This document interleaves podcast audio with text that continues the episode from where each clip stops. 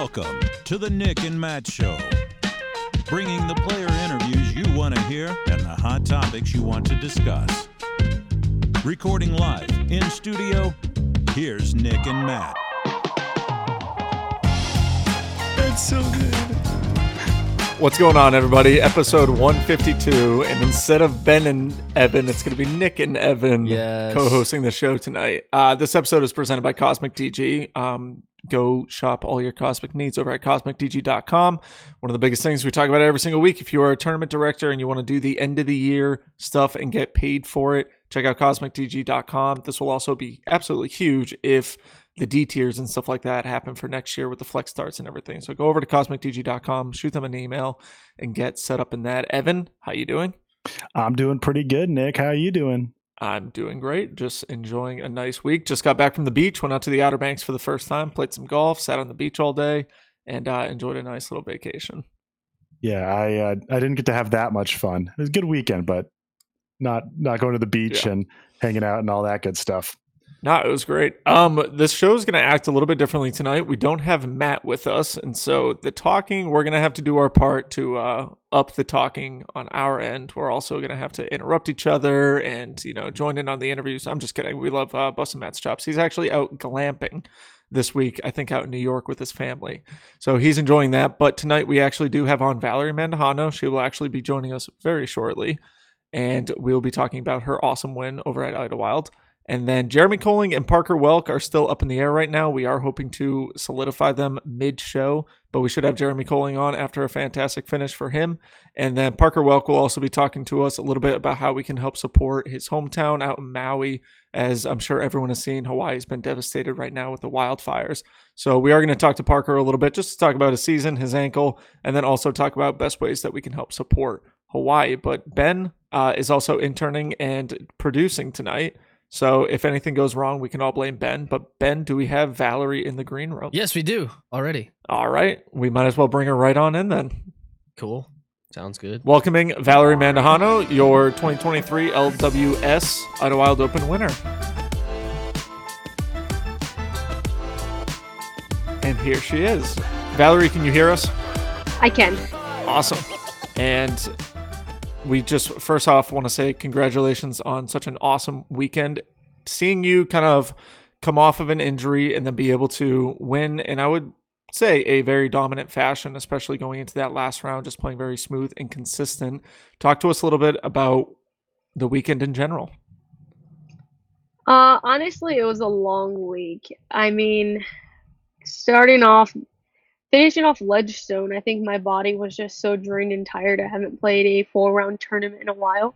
Um, so going into Idlewild, I tried my best to just, like, watch what I do, not walking um, unnecessary things, I guess. Mm-hmm. Like, I was just so tired going into it to where I felt like I was just playing terrible practice rounds. And I think I was just getting mentally drained just from the practice rounds being so terrible to me walking off halfway off one of our practice rounds. I think I was on like hole twelve or something. And I told um, Mason and Alexis, like, I'm going to go do field work. I can't take this anymore. I can't get my throw down. My putt doesn't feel good. So I'm going to go sit in the field and figure this out. If you guys want to join, you guys can join or just stay continuing the practice round. They stood to continue the practice round. Um, I went to the field and I threw as many shots as possible. Um, I worked on every part of my game in that field, and I felt like that's what I really needed for my game to click. Mm-hmm. Um, I still didn't feel like it was the greatest thing because obviously disc golf is one day it'll be on perfect, your game, and the next it'll be like you'll feel like the worst player ever. That's just the way disc golf goes. Um, I remember calling my mom that night and telling her how I felt, and I was just like, I don't want to play this event. I just, my game just already feels off. I just really had this terrible mindset going into it. And um, she reminded me of Portland last year where she's like, you felt the same way. You weren't practicing the best. You didn't have the best practice rounds. Um, you didn't really want to play the tournament. You wanted to go home, but you end up winning. What if this is the same case? And so I said, okay, I'll stick it out and see what happens. So I think having that mindset of I could win, but I also could play the worst golf of my life. I said, don't have any expectations going into this round. And I just felt like, uh, yeah, the week was a long, draining week. When you go out into the field and you're talking about before the tournament starts, what are you focusing, or what do you feel like, you know, you improved on in the field? I think for me, the whole time I was playing um, Ledgestone, I felt like I didn't get enough reps into my throw or into my game. Like, I knew how it should feel, but I didn't get the feeling of the shot. And it was my putting, my upshots, my forehand, and my driving. Everything just felt like I know what I was supposed to be doing, but I, I didn't feel like I was doing any of it. And I feel like when I went into the field, I wanted to feel my throw. I wanted to feel my putt. I wanted to at least know what it felt like to throw a good shot. Okay. Now, this is actually the first time that we've had you on in twenty twenty-three, I think, and this was a big move from your previous sponsor, which was Dynamic Discs, into Discraft this year. Made it up already onto the elite team. Talk to us a little bit about how it's been switching manufacturers in the offseason and coming into the twenty twenty-three season. I know we have the ankle injury, so that kind of derailed a little bit, but since you've been able to start playing again, how has it been? Yeah, I mean, I feel like my relationship with Discraft is amazing right now, especially considering the ankle injury. They handled it pretty well. I feel like they handled it the best that anybody could have, to be honest. So it took a lot of stress off my back. Um, I feel like the switch of the plastic was a little harder for me than what I thought it was going to be, just because I couldn't break anything in in the off season. Mm-hmm. Um, obviously, I didn't play for five months. So it was like, oh, well, I have all these discs that I know or what I think they should be doing, they're not doing, just because I haven't broke anything in.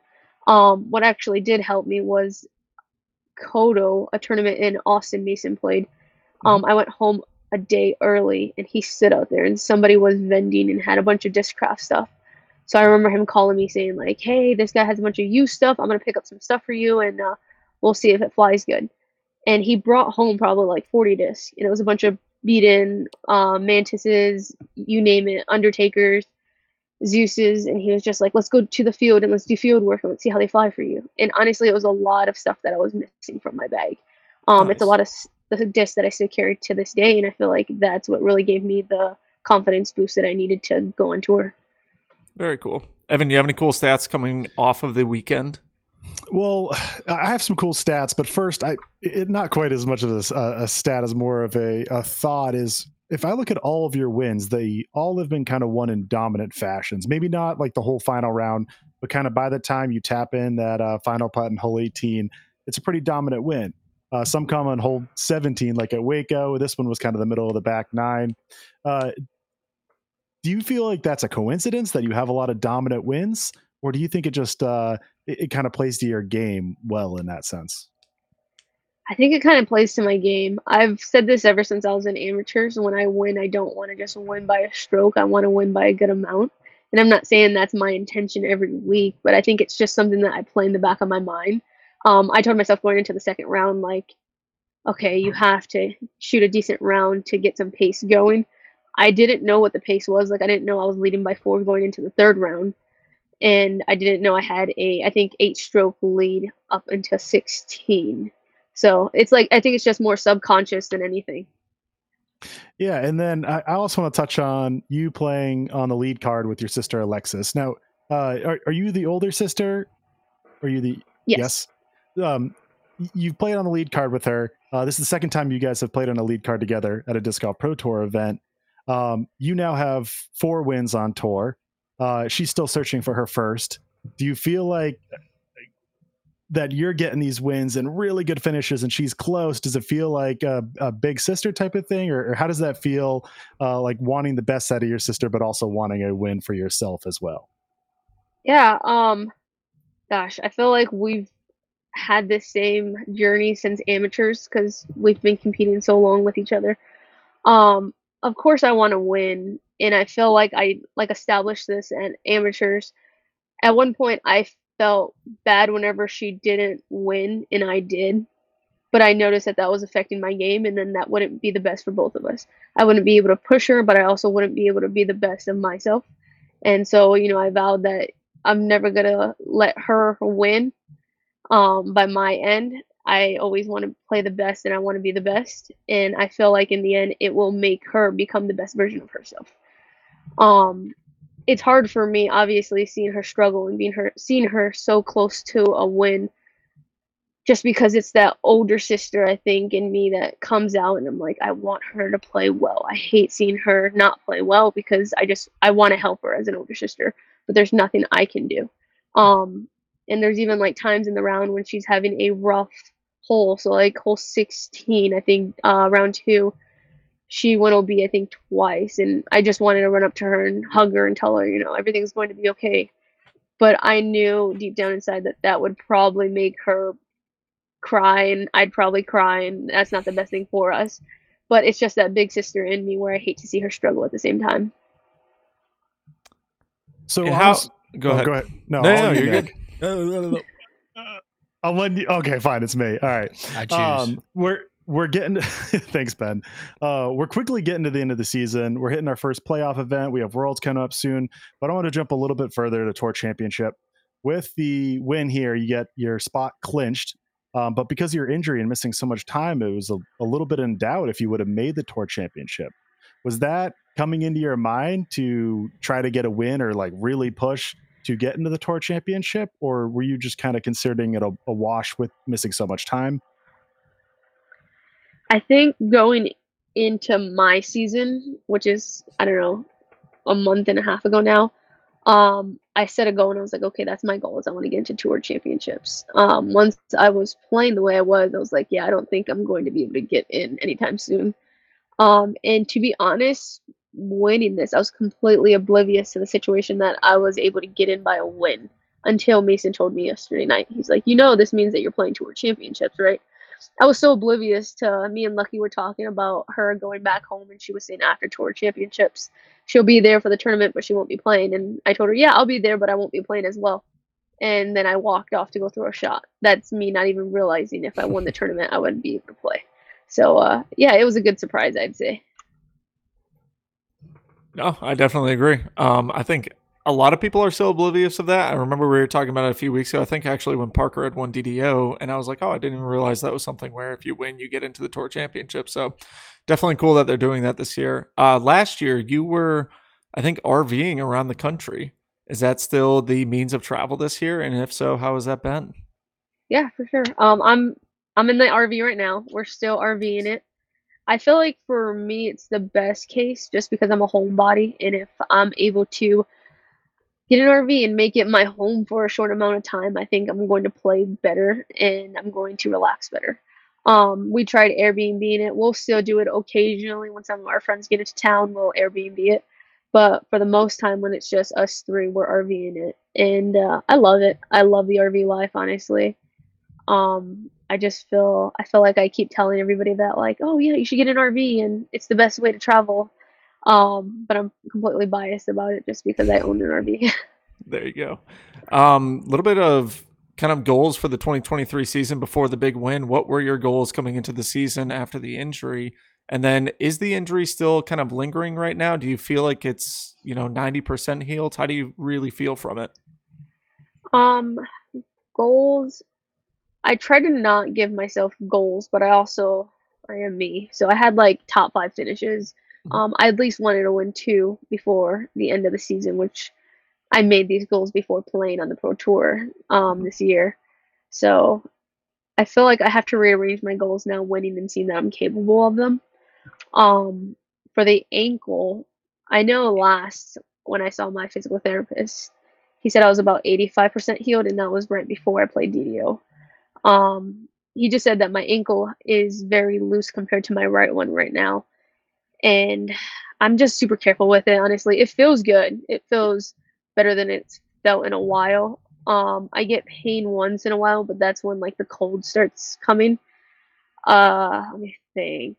But, yeah, I mean, it feels amazing right now. If I had to say that I felt healed, I'd say I felt healed. But I'm not a doctor. Yeah. No, I get what you mean. Um, talk to us a little bit. We got the playoffs coming up. We've been in a really, I would say, grueling stretch of disc golf tournaments. It just seems like they're back to back to back right now. We got playoffs coming up and then the World Championships, the end of the year, the Pro Tour finale. Just talk to us what it's like mentally, you know, knowing that you still have another month and a half to two months of really grinding it out on the tour right now. Honestly, I feel like it's a bittersweet thing for me because part of me is like, wow, I just started. Mm-hmm. And I can't wait to, you know, attack the season. But the other part of me is like, wow, we have tournaments back to back. Like you said, um, me coming off Ledgestone, I got a little bit of a taste of that where it was like, well, I don't get a break. And it was a four day event. Now we're going to a three day event. And now we're coming back to a four day event. Um, but at the same time, I'm trying to look at it as an advantage I have. Like, okay, I didn't really have to push myself at the beginning of the year. Now I have to make that big push. And I have to not only get points for, obviously, my tour card next year, but also um, my elite, elite spot on the Discraft team. So in a way, I'm looking forward to it. I'm also wanting to see how much, I guess, myself is capable of performing. Evan, you got anything? Uh, I mean, I'm when people try to analyze your game, I think very well-rounded, composed, just like kind of clinical. When you look at your game, what would you consider your like best skills that if, if you just had to describe to anyone, hey, this is what I'm best at in the sport of disc golf? Honestly, I I don't know. I feel like I've tried to think about this before, but I'm the worst um, to pinpoint my game. I think I'd have to ask Alexis. She could probably answer that question better than I can. Um, all I do know is I want to get more consistent. I feel like I'm not consistent enough, if I'm being honest. And I feel like Kristin showed us that being consistent is not impossible. Well, here we go to the next one. You've you've beaten Kristin outright before, uh, so it's not that you you can't do that or haven't done that. But she's uh, obviously notably not in the field the last few events until Worlds. Does the win feel different at all? Does it feel just as good as ever? Do you are you hungry to then show people that you can beat her in this terrific season she's having? Mm, I don't think it feels different because she's not here. Because I feel like with her not being at Ledgestone, a loss still felt like a loss to me. Um, I feel like I feel like I'm capable of beating her as long as I'm on my game. Um, yeah, I mean, I'm looking forward to Worlds. I feel like we all have a chance. I feel like it's not written in the in history yet. So there we go. Can you talk to us a little bit just about the, I would say F P O season in general right now? We've seen so many unique winners throughout the last couple of years, especially, and we've seen a lot of F P O players take such great strides in their game. Can you talk to us just about the, what the competition's been like nowadays versus when you first kind of came into the scene? Yeah, I mean, I felt like when I first walked into playing Pro Tour events, it was uh, Katrina and Paige Pierce show. Like, you knew that it was one or the other that were winning. Now I feel like it's anybody's week. Like, anybody can win. Um, I feel like the competition has definitely picked up, and if you don't watch it, you can end up finishing in top twenty very easily. I feel like when I left, or when I played last year, I was like, okay, top five, top ten, and that's it. That's the worst I can do. Um, now it's like I'm missing the cut because I'm not on my A game, and I feel like because of the field that we're in now and how much women's disc golf is developing and growing, I feel like um, everybody's just getting better, honestly. It's just becoming almost, I feel like, as competitive as the men's field now. Before, you would just mm-hmm. see um, a two-man race, and now it's anybody any week. No, definitely. And then I would say kind of when you were, let's say, an amateur looking on the outside in into the Pro Tour scene, and then also first getting onto the Pro Tour scene, how has it been? Has it been just the most immaculate experience in the world now that you're a multiple time winner on the Disc Golf Pro Tour, or are there still things that you're looking to kind of see flourish with the Pro Tour? Um. I feel like it has gotten better in the last few years. I definitely feel like we're getting that professional um, title in a way. Because I feel like before, when I was an amateur, I would tell people like, oh yeah, I disc golf, or I want to become a professional disc golfer. And they would kind of like, okay, well, what is that? And then I'd get a lot of the, well, maybe you should go to college first and think about what you want to do. And now when I tell people what I do for a living, they have a lot of respect towards it. And they're like, wow, that seems like that's a lot, and it's in a professional sport. Um, and I'm very proud to say that I am, you know, a professional athlete, because I feel like disc golf has become uh, a professional athlete's mindset. If you want to be winning or top ten every week, you have to be in your best version of yourself that week. Um, I also feel like there is some good and bad about being on the tour, and I feel like that's normal with anything.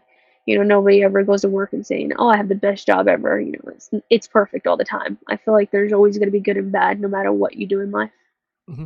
I think it's always nice when you can tell people, yeah, I just made seven thousand dollars playing disc golf for, you know, a week. I think that's a pretty awesome thing. I was just looking at uh, one of the things that we're going to talk about later in the podcast is just the amount of money that players are winning. So,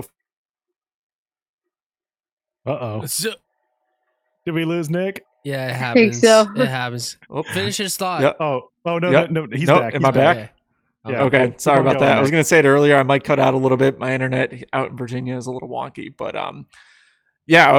Anyways, I was just saying it's pretty nice when you tell someone you made seven thousand dollars. Um, you got married recently within the last year to Mason Ford, um, also mm-hmm. who switched companies, went to Mint Discs this year. Um, how has it been just being able to travel with your partner? And obviously your sister is tagging along as well. Just how has it been being able to kind of travel as a family together? Honestly, I tell people this all the time. It feels like we were already married. It honestly does. Um, if anything, we kind of just sealed it more than anything. We're just like, yeah, we're stuck with each other for life. And now you really have to deal with me. Um, with Alexis, it just whenever she's gone, it just feels like a missing piece. We're just like a little family. We always make a joke. We're like, you're like our daughter or you're like our kid. And that's what she says. She's like, I feel like you guys are my parents half the time. So I think without one or the other, it would just feel so weird. Definitely. And I guess kind of my last question before we let you go, Evan, if you have anything more as well. Um, Vermont World Championships. What's the, uh, what are the goals? What's the game plan going into it? Obviously, I'd love to win. Um, but if not, I want to at least, at least be in the top five finish. I know last year I was in the running for top five and I messed it up on hole, I think, seventeen. Oh, I'm so mad about it. And ended up finishing at top ten. Um, but that's my goal. That and at least to like make all my putts in circle one. I feel like that was one of my good goals of last year. And I mm-hmm. succeeded. I would think I finished like top two in like the finishing of putting points. Um, so there you go.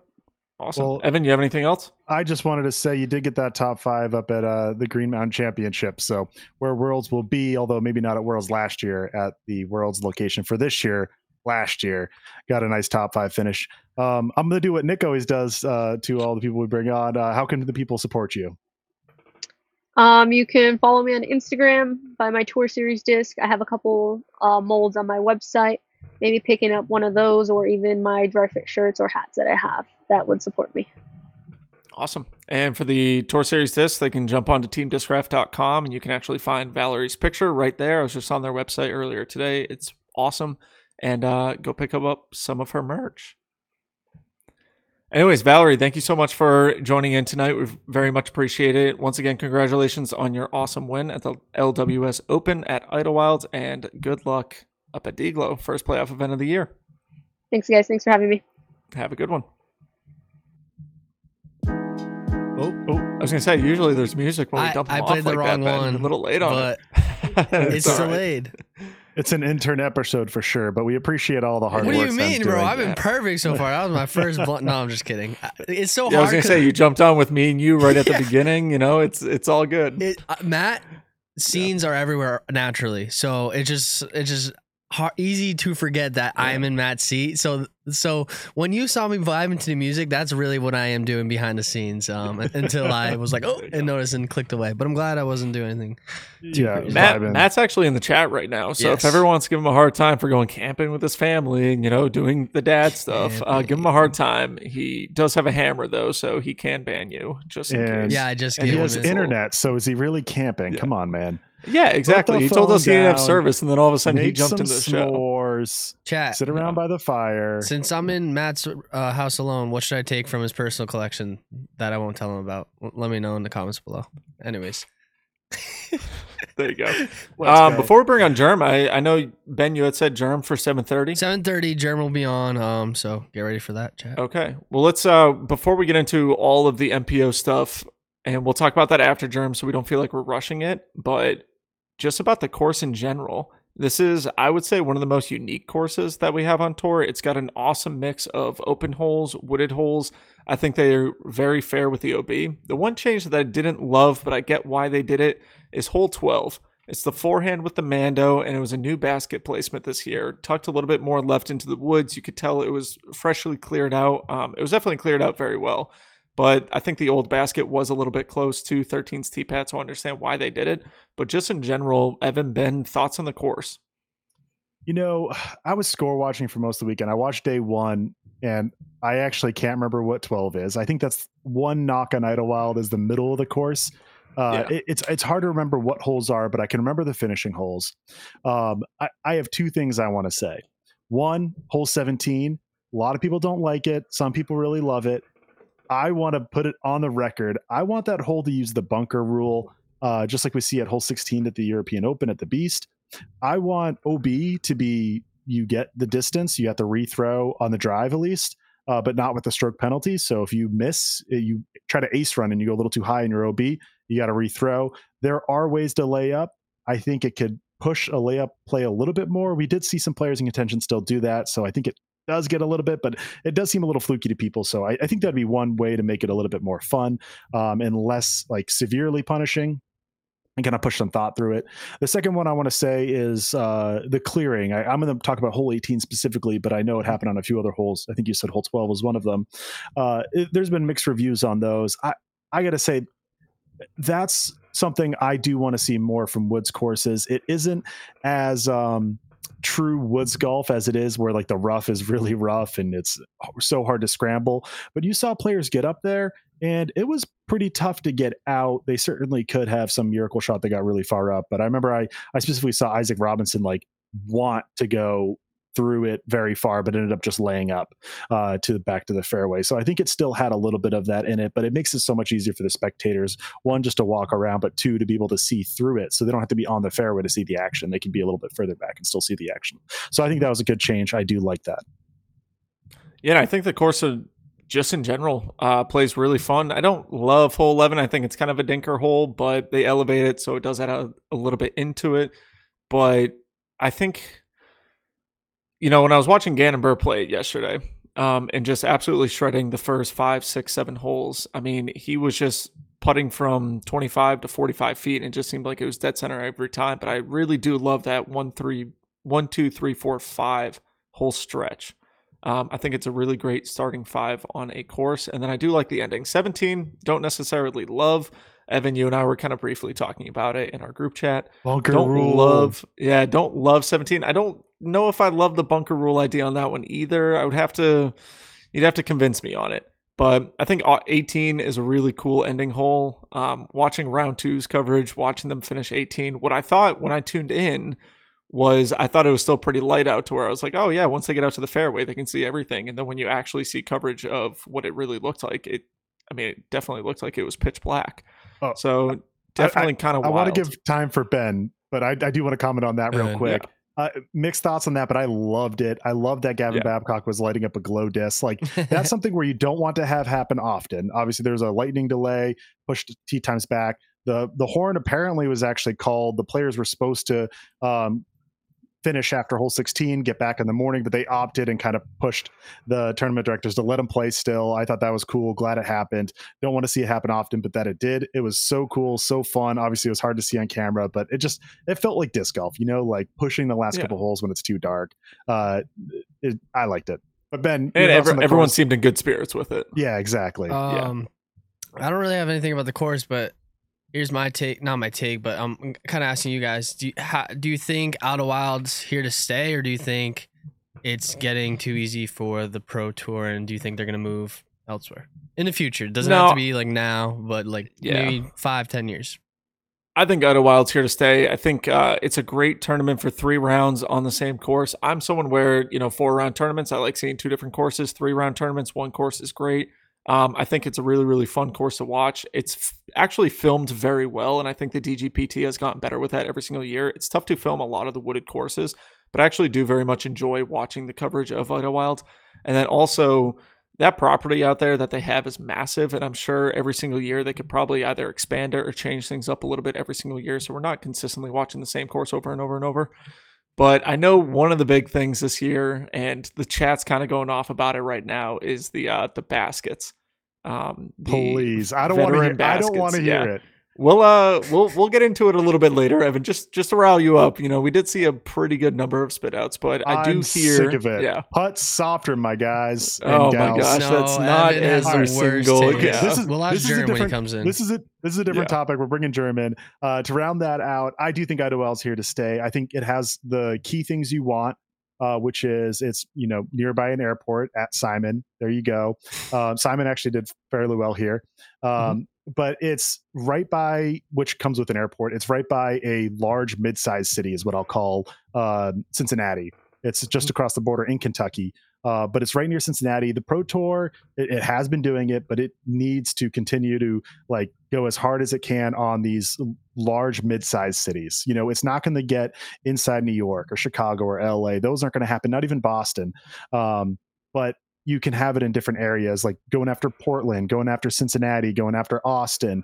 It's doing all these, and it's very close to the city center, which all have great disc golf uh, communities and fans, and it's easy to get to. The location is perfect. Um, you know, I could see it being split a two and two if it's a two-course, four-day event. I could also see it dropping to maybe a silver event, depending on how those shake down. I don't think it's quite going to be the playoff level. We saw D G L O elevated. We see M V P elevated for two years now. I, I don't think it'll be an elite plus, but I do think it's a really good elite event and should stay on tour. Agree. And it doesn't feel as much of a public park as what you would expect. It definitely, you know, we're not throwing over baseball fields. We're not throwing, it doesn't seem like where there's a ton of crowds of other people there, like we see potentially at the European Open or even at Eureka Temp. But, excuse me, more stuff that we can talk about just after we bring in Jeremy Koling. He is in our virtual green room. Ben, yes. Why don't you bring him on in? Jeremy Koling of the Big Yuli, Big Julie commentary on Jomez. Awesome player. Has one of the coolest Tour Series discs out there. Jeremy Koling. Woo. Jeremy, can you hear us? Oh, I can hear you. Can you hear me? Oh, we can hear you, but you're a little staticky right now. So, Ben, yeah. What can we do to yeah. solve this? Um, hmm. Ben here. Um, I'm gonna say maybe disconnect your headphones and maybe try and join talk through the computer. Yeah, it's it's uh, do you have good Wi-Fi or? Yeah, we can't hear you. Could could you just exit out and and, and join back in? Yeah. If anything, Ben oh, sent him a text. This always happens. Yeah. Yeah. It's all good. Or Ben, do you have his phone number? Yeah, I do. I'll text. Mute yourself and give him a call. Okay. Let me, okay. And guys, start. The beauty of live show, folks, and traveling disc golfers, we're going to figure out how to get you the best sound. And pretty much what we're going to tell them to do is close it out and to have them come back in. And then from there, hopefully it'll settle up better. I actually, I forgot to mention this to Valerie. She had one of the most crisp sounding, like, internet connections that we've heard from a touring pro in a while, I feel like. So yeah. Shout out to her on and that I, one. Wasn't even headphones, right? It was just computer or I phone think, audio. I think it was one that I think she had one headphone in. Okay, I didn't if see I remember it. correctly. Yeah, um, but hey, while we have this downtime, while we're waiting uh, for Ben to work with Jeremy and uh, hopefully get some crisp audio back, uh, just do a quick run through of the event. I mean, we uh, obviously know Valerie Mandujano wins an uh, F P O. Uh, Gannon Buhr wins an M P O. I don't know if we even officially said that. Um, yeah. That. Uh, interesting thing there. They're both the most improved players last year for the Disc Golf Pro Tour in twenty twenty-two. They both win the same event here. Um, that's got to be the first time that's happened, but I, I know I'm stat, yeah. uh, one of the people from Statmando, but I don't have that info right in front of me. Yeah. Um, but uh, Gannon Buhr, it's his third elite win of the uh, season. That's the most in M P O. He was tied with Calvin Heimburg. He now has the solo lead. Uh, Calvin Heimburg has two. And Ben's working with Jerm right now, and I will say Jerm sounds, sounds fantastic. A hell of a lot better. Sounds great. I'm excited. Jerm I'm excited sounds to great. I, just, yeah. I, so I, I was going to say, let's let's cut off. Guy now? Oh my there goodness. You go. Let's you, go we can Ben. Start paying. You let's can get go. the five dollars super chat that came in from my buddy Cody. Let's go. Um. All right, let's bring in Jeremy Koling once again. We got the music for you, Jeremy. You are here. You don't have any visuals oh. now? I... Can you see us now? Can Can you at least hear us? Okay, yeah. As long as you can hear us, I mean, we're just we're just going to be talking back and forth with you. We can see you. You can see us. We might flip the screens a little bit, so maybe something will change there. But Jeremy Koling, you're coming off your best finish of the year at the Elite Series events. How does this feel?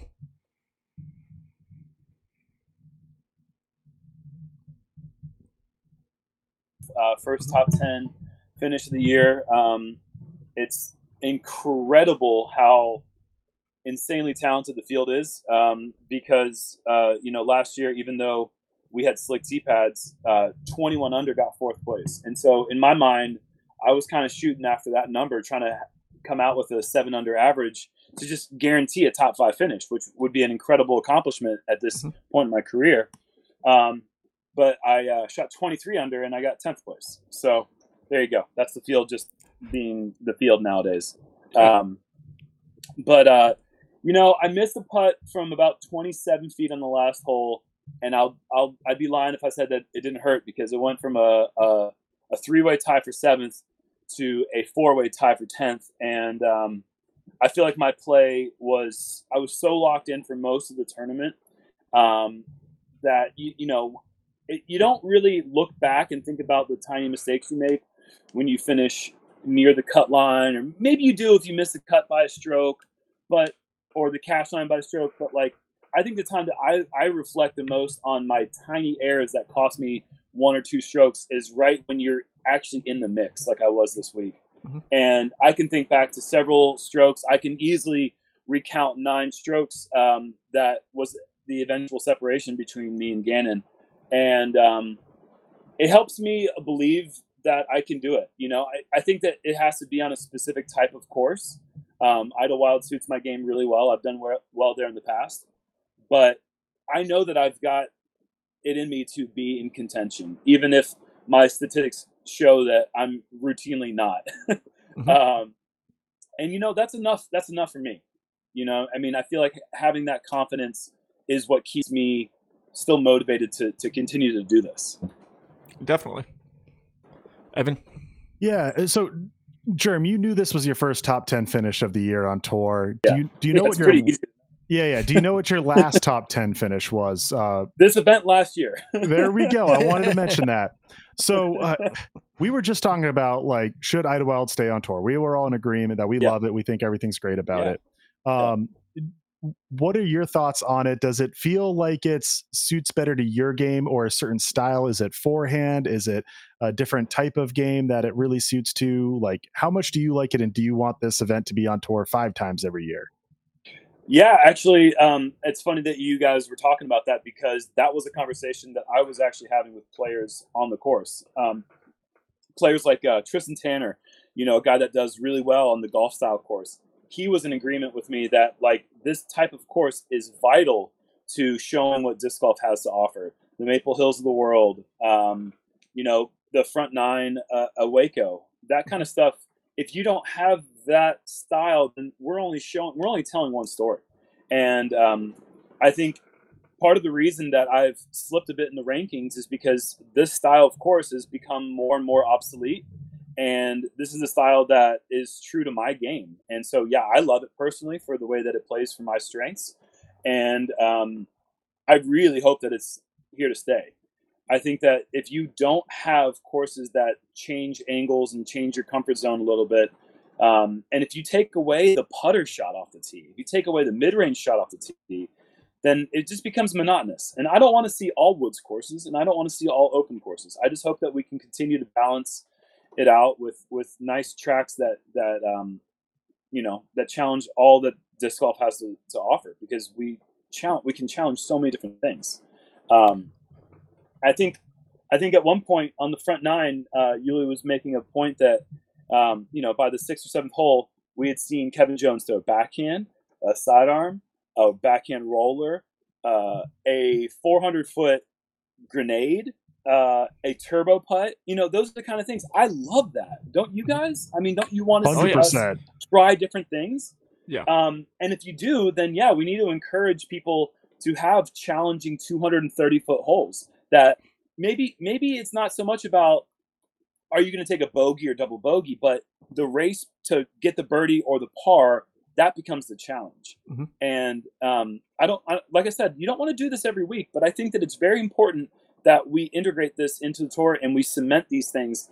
And I hope it's Idlewild um, because I think it's a fantastic track. It's the number one course in Kentucky, number four of all the disc golf pro tour courses, mm-hmm. number oh, wow. four ranked out of all of them. Would not have guessed and that. And it's pretty crazy to think that it only has, for a course that feels short, it only has five par threes. Five. That's it. Yeah. And um, and arguably the rest are par fours, uh, sixteen and eight. sixteen, I could I could see the argument calling that a par five if they mm-hmm. bring that left side back to being as tight as it used to be. Mm-hmm. I think it played as a par five back then.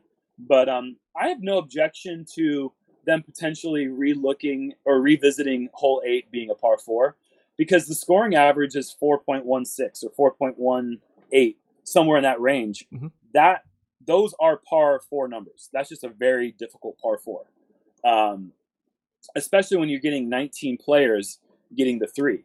Yeah. You know, that's nineteen players got the birdie, not the eagle. But anyways, I, I do enjoy a nice eagleable par four or eagleable par five.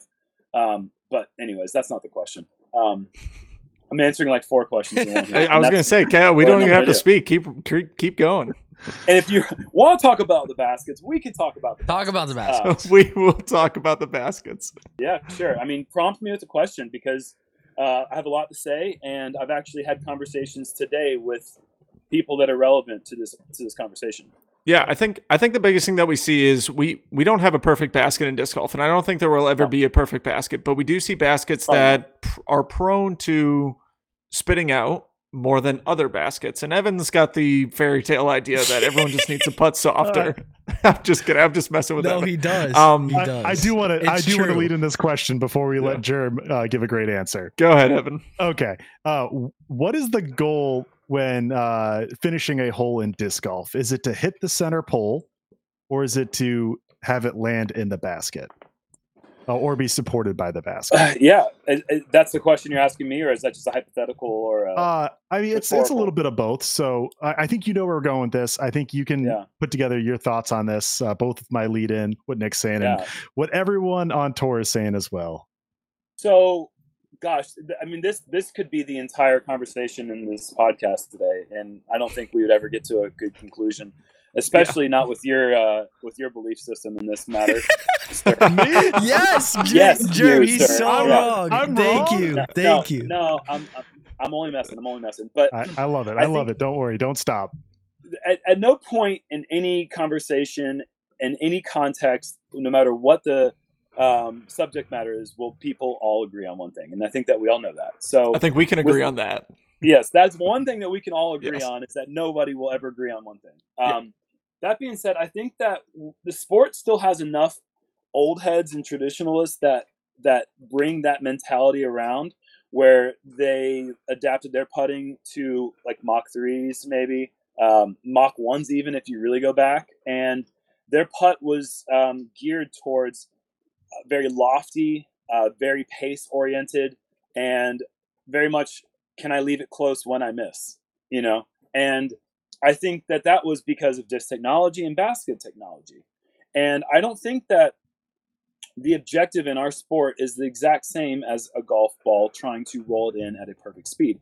I think that speed is important, but I also think that speed can be um, not just the putter's friend. I think it can be their enemy. You know, I mean, if you're not accurate, your speedy putt is going to zip long, and you're going to have someone three and four putting, or you're going to have someone hitting the cage really hard, which jumps up and rolls away. And you have all sorts of issues that occur when somebody putts with, with heavy pace. I think it is far more accurate to reward a swish jump shot um, without having some board a foot beneath the net that if you swish it too good, it might jump back up through the net up the wrong way. Mm-hmm. Um, I think that we should do whatever we can with our basket design to ensure that a putt that is centrally positioned from the putter's perspective stays in that basket. And even if, even if that means that putts that we are accustomed to seeing normally push out, if those grab, I say so be it. I would much rather people give it a good effort and have putts stay in the basket than anything that has ever deserved to stay in spit out. I think that it's such a disrespectful moment there for the player and for the spectators and for the field. There, everyone is gets cheated out, and nobody's sitting there, you know, like doing this, like, haha, that's, you know, one place higher in the tournament. You know, I saw Matty O personally on the same basket two days in a row go right through, Swiss cheese, slip and slide, right out the backside. And I'm sitting there, and, and I I have a visceral reaction at that moment. I, I am connected to this man's performance in a way. And obviously I'm focused on my game, but I don't want to see that happen right before I have to putt. And my confidence level for whatever putt I've li- um, whatever I'm lining up goes from me focusing on my chain link to, wait, is this the right chain link, or am I actually going to spit out if I make this? And that's horrible. And so talk is cheap, right? Like we all, we all, you know, have fun having these debates. Oh, mm-hmm. How do we make disc golf better? Oh, baskets suck, yada, yada, yada. We all have a million opinions about these things, but if we don't actually talk to somebody about it, then we're, we go nowhere. Yeah. So I decided to call Jeremy Rusko, and we talked about it today. And he acknowledged that he was a little bit disappointed. And I'm sorry, Jeremy, if you feel like I'm betraying our trust, but I feel like this is all stuff that we can talk about. Mm-hmm. They they had different chains at D D O, and I didn't necessarily remember any bad spitouts at D D O.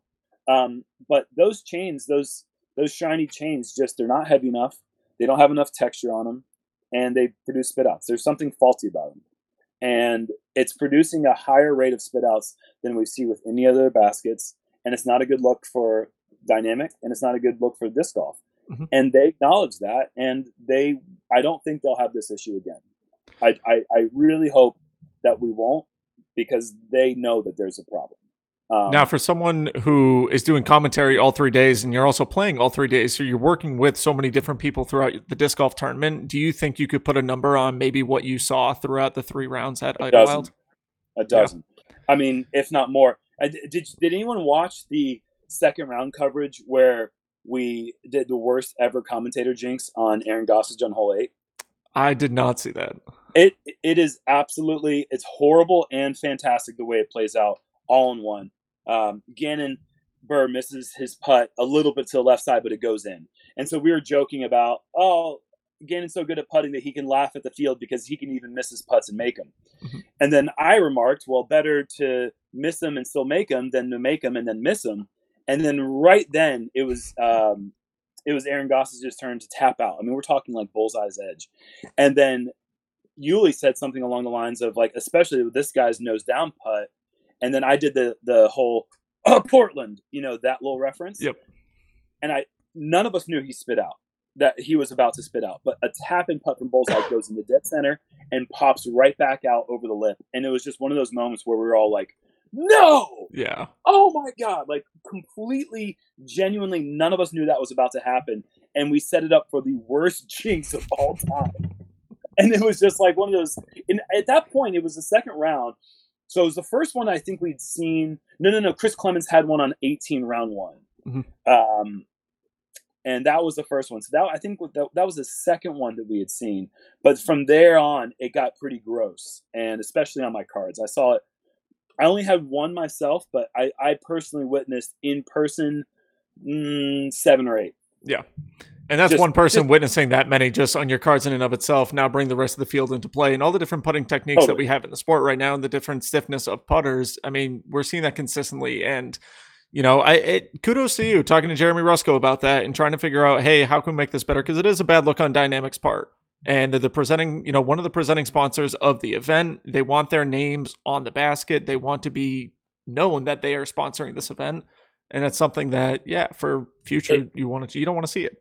They're, they're not, they're not sitting in some underground cave. They're aware of what's going on. Mm-hmm. And, um, you know, I mean, it's, I, I don't want to just badmouth something without like trying to find a solution. I think that, I think that I've done that in the past without realizing it. And mm-hmm. I think that if I can be an agent for change in some way, it's to communicate these things that we have issues with, like talking to the P D G A when we have an issue with a the way a tournament was ran. Instead of just talking to our peers about it, we actually yeah. have to go to somebody. There's no record about anything if we just talk, talk, talk, talk, talk. So, um, but yeah, I mean, I actually, I've put a post on, on, um, on a page where a lot of players were able to put feedback in, asking them what they think. And I, you know, I said, hey, I'm willing and able to take a big L on this one, but I think these baskets need to be removed from, from tour. And, you know, I, let me know what your thoughts are. I'm not trying to just interject my opinion on everyone else. Is everyone else having the same uh, feelings about this? And so far, everyone that's commented is like, yeah, like, even though I putt soft, I've, I've seen enough where I'm like, yeah, I don't like seeing it. Mm-hmm. And so it seems like we're all kind of on the same page here. Um, So, you know, I like I said, I think that they're they're going to be addressing this, and I think that hopefully my my ultimate hope is that the Disc Golf Pro Tour adapts their own basket that is not uh, manufacturer branded or biased, and that it can just be the target that goes with us on tour all year. I don't want to have to learn how to putt yeah. on this basket versus this basket versus this basket. And if Discraft or Innova or Dynamic Discs or Latitude don't like it, well, sorry, this is the Disc Golf Pro Tour, and these are the targets that we're using. Um, yeah. So I hope that we can find some target that we can implement our opinions about what makes a good basket a good basket, um, such as removing the Prodigy and Dynamic and Latitude flat top.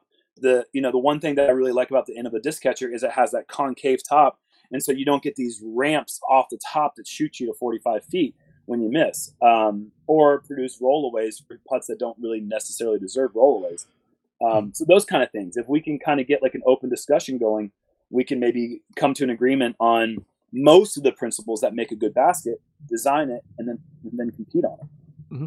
And I think there is a way to make the manufacturers happy at the same time with that. One of the things that I've always said is make the top a removable top to where if it's a Discraft event, now you got the Discraft top. It's the same amount of chains. It's the same setup of the basket in and of itself.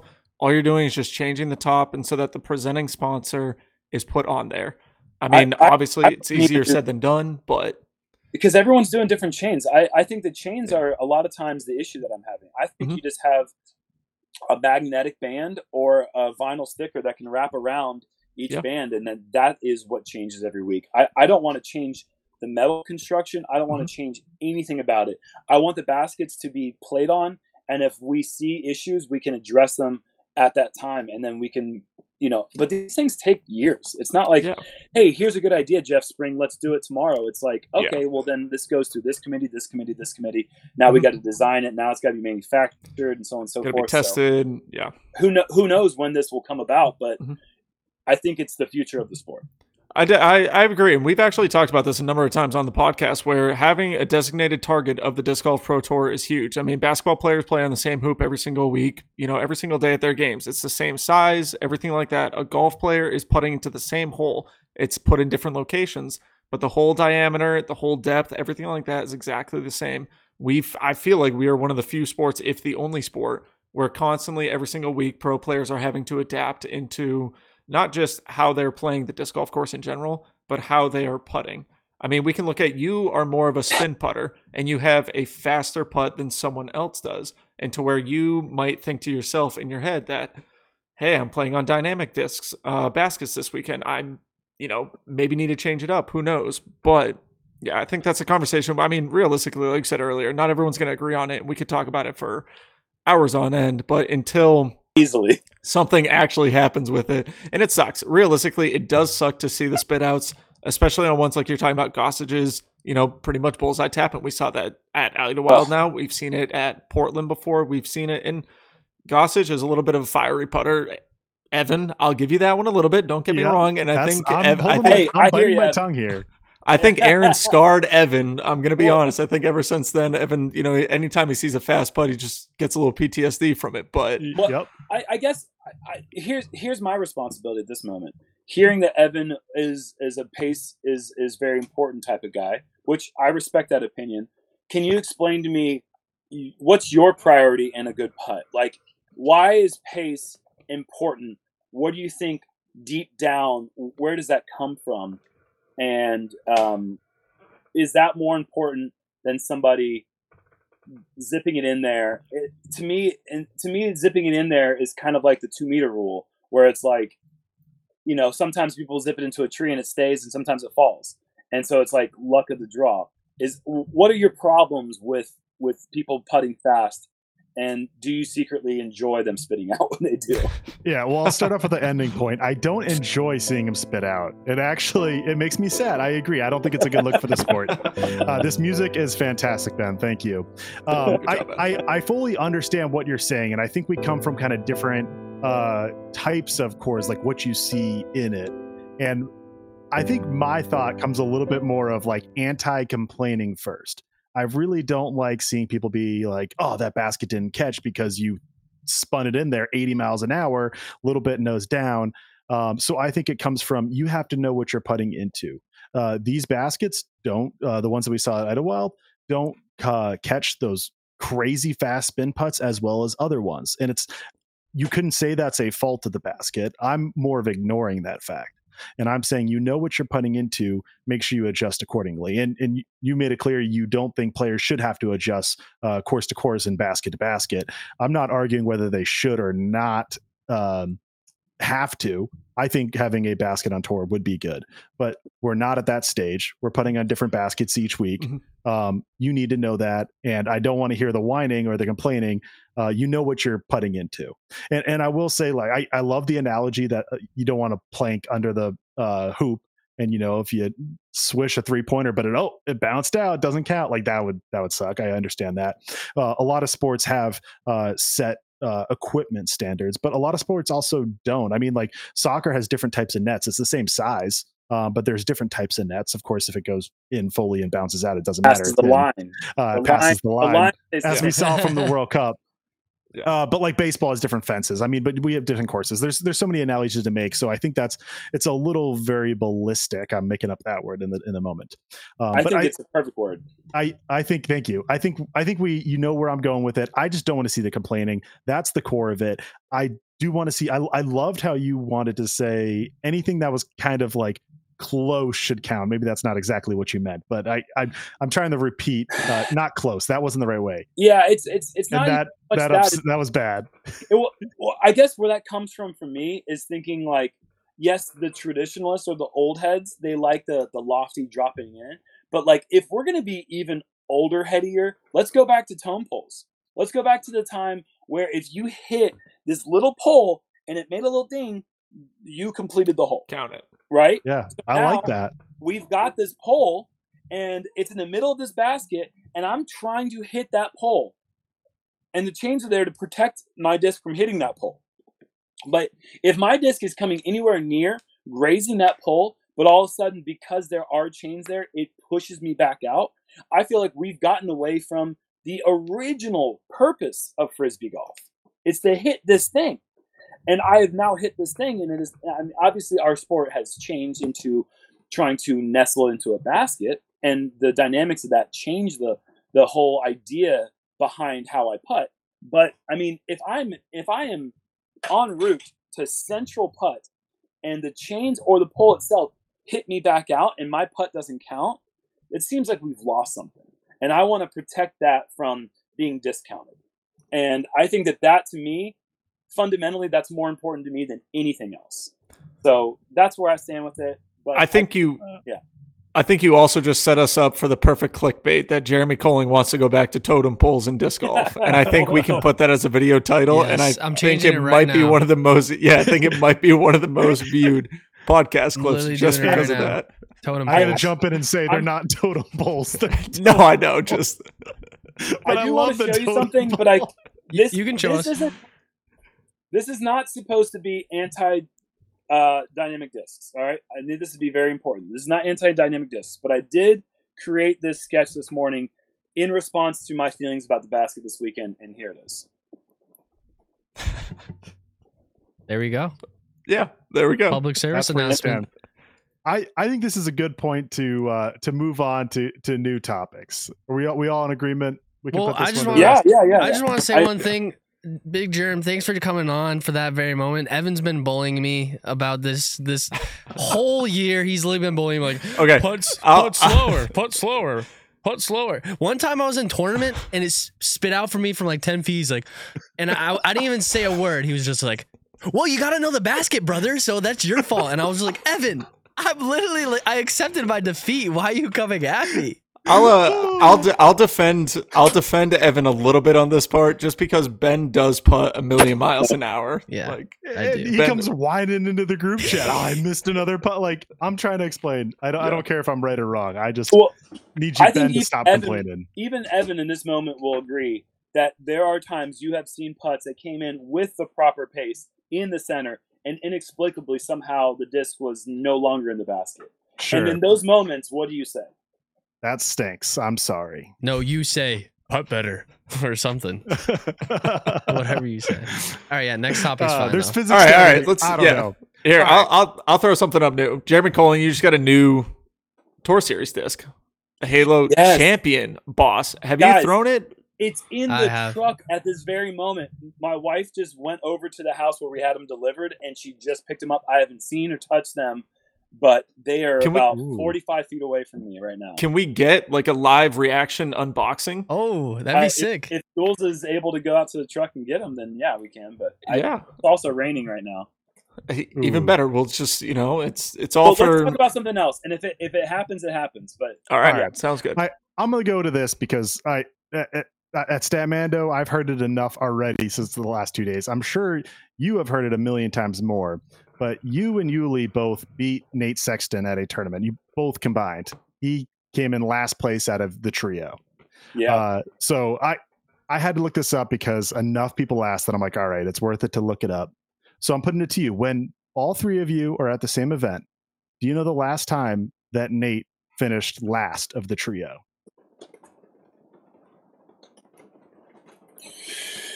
Was it Vegas twenty twenty-two? No, I don't have the exact num. I don't have the exact numbers of any of event. I just know which one it was at. Okay, so I, well, I couldn't. I couldn't. Uh, we could pull up Vegas twenty twenty-two and find out. But it I, is. He, yeah, I was going to go. It's twenty twenty-one Preserve was the last time that happened, over two years ago. That's wild. So. Can, and I, it's so frustrating because there's been so many times when last round. I've get, I've got Nate by like six strokes. I'm not even thinking about him. And then he'll just shoot a nine down and I'll just like be like, eh, you know, shot shot two under, not that great of a round. And I'll look at my scores and I'll be like, that rat bastard got me by a stroke again? Are you freaking kidding? And like, I love Nate. I want him to do well. But there's something about the trio that when he sneaks up and, and gets me by one stroke, I actually am like, I feel a little bit different type of pain. I mean, it's like pain, and then there's like, that pain, and it's different and it hurts. And thank you for reminding me about it though. Uh, well, hey, you get to live in a sweet victory for the uh until he I don't I'm guess is he you all playing D G L O? I don't really know, but uh at least for Nate's a week. Not playing D G L O, so there you go. You get it yeah. until Worlds most likely. Uh, That's and, crazy though. twenty twenty-one, huh? And I I got to say this as well because uh, we didn't even mention Yuli besides the fact that he beat Nate. He came in tied for fourth. That's his first top five uh at an elite or a major since COVID nineteen hit the U S. Big, like, good wow. for him getting in a top five. It was twenty twenty Waco was the last time he had it. He does have a few silvers in between, but uh, okay. big, big, uh, big ups to him because I know he's been working hard, dealing with injuries through those times. Uh, yeah, I, I don't know if people really truly know. Uh, I mean, I know he he posts pretty decent amount on social media, or at least his manager does. Um, and I mean, but people are pretty well informed about when he's going through injuries and whatnot. But like even seeing him every day and practicing the practice rounds with him and, and whatnot, like seeing how he was practicing and then being like, yeah, this guy's poised to kick ass.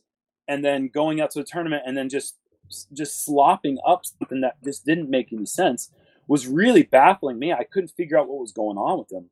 And, um, you know, in, in some ways I didn't want to believe it, but I felt like his heart was out of it and maybe he just didn't want to compete anymore. And you know, when that spirit's gone, it's like you can do whatever you want with your form. It doesn't matter. If your heart's not in it, you're just going to stink. Um, but, man, the way he's been playing the last two months, it's like, yeah, Yuli's back, baby. And, like, and it's awesome that people can actually see that he is an incredibly skilled disc golfer. And we're not just a bunch of old guys being like, hey, remember the old times? Like, we can actually, like, still kick some butt. And, uh, yeah, I mean, he's he's proven that at different styles of courses. I mean, he's one of the top, you know, I would say he's one of the top twenty-five best or most influential disc golfers of all time, at least on the pro touring circuit, um, just for everything he's done on and off the course. And uh, I think that people might be forgetting that he's actually a badass disc golfer. And I'm glad that he's starting to prove people that, you know, that's who he is. Mm-hmm.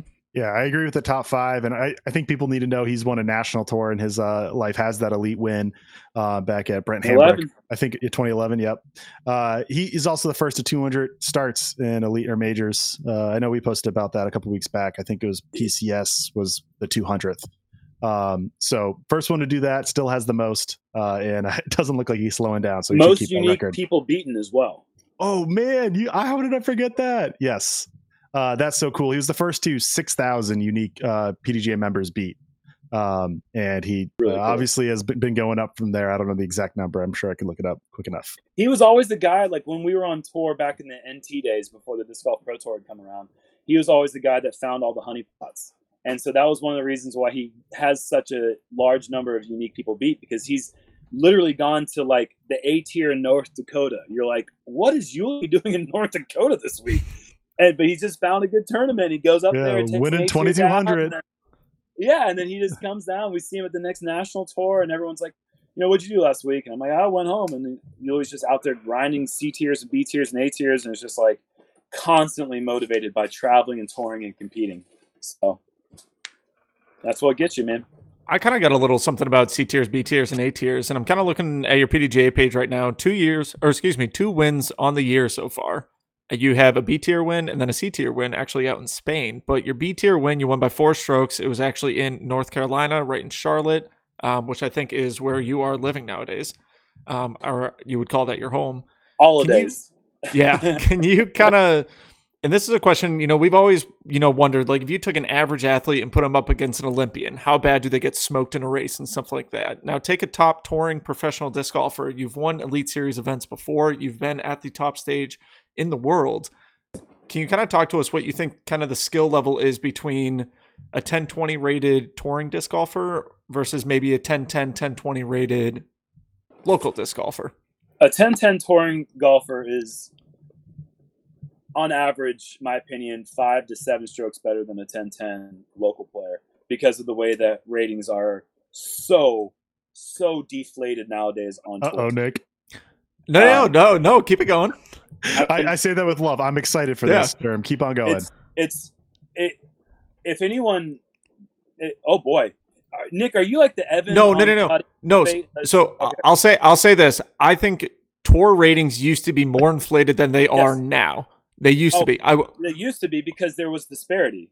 There was um, disparity, but there was also, we weren't playing such, and what I've noticed is a, a lot of these longer courses, let's take um, Northwoods Black, for example, or you take these par seventy, par seventy-two courses.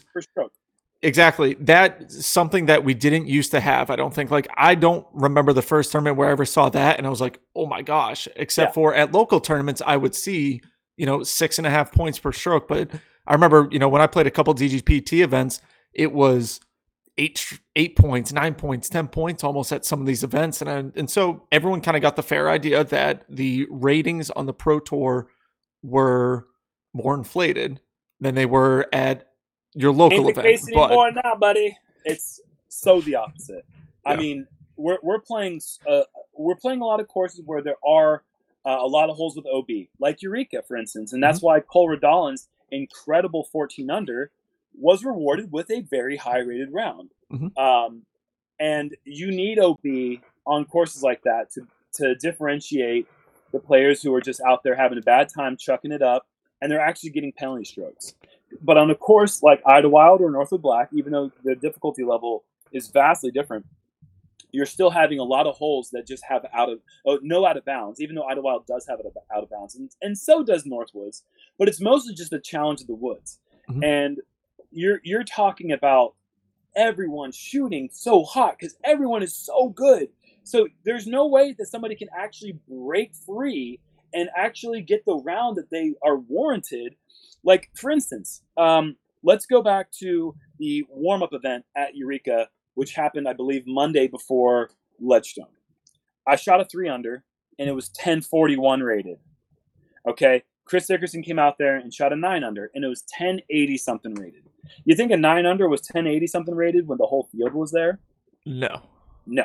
Because the fourteen oh, was what, ten ninety-something? Yes, ten ninety-six. Exactly. Yeah. So we're talking about several strokes per average, I mean, per, per tournament that are just being lost because the whole field is going whoop, top heavy, and everyone being so good, there's no way for anyone to actually distance, distance themselves from the field with any given round. Mm-hmm. When you see that happen, this is why I've always been, for the last two years, encouraging the ratings on a curve towards the top, um, because that way you kind of you kind of mitigate a little bit of that that lost rating point that is deserved for those players who actually do. Like, for instance, like Micah Groth last week shooting a course record fourteen under. What was it, like ten seventy? ten seventy rated? fourteen under at Idlewild. Yeah. That is so disgustingly, horribly rated. ten seventy-one, I mean, like, yeah. I, oh, ratings aren't whatever. Who cares? If we do have ratings, let's do them the right way. Correct. That's mm-hmm. my only argument for that. Hey, so that, that's a great ending argument to that. I will say that we do have it. It's the same thing with the baskets. Evan said it earlier. You know, we do kind of have to switch our putts because we are dealing with that right now. With the ratings, we do have ratings. They're not gone. They're not going anywhere anytime soon. They're still there. Fix them. Yes. Yeah. Uh, hey, what I'll say, Jerm, we can I, I don't think we disagree that much on baskets. I just yes, more am anti-complaining.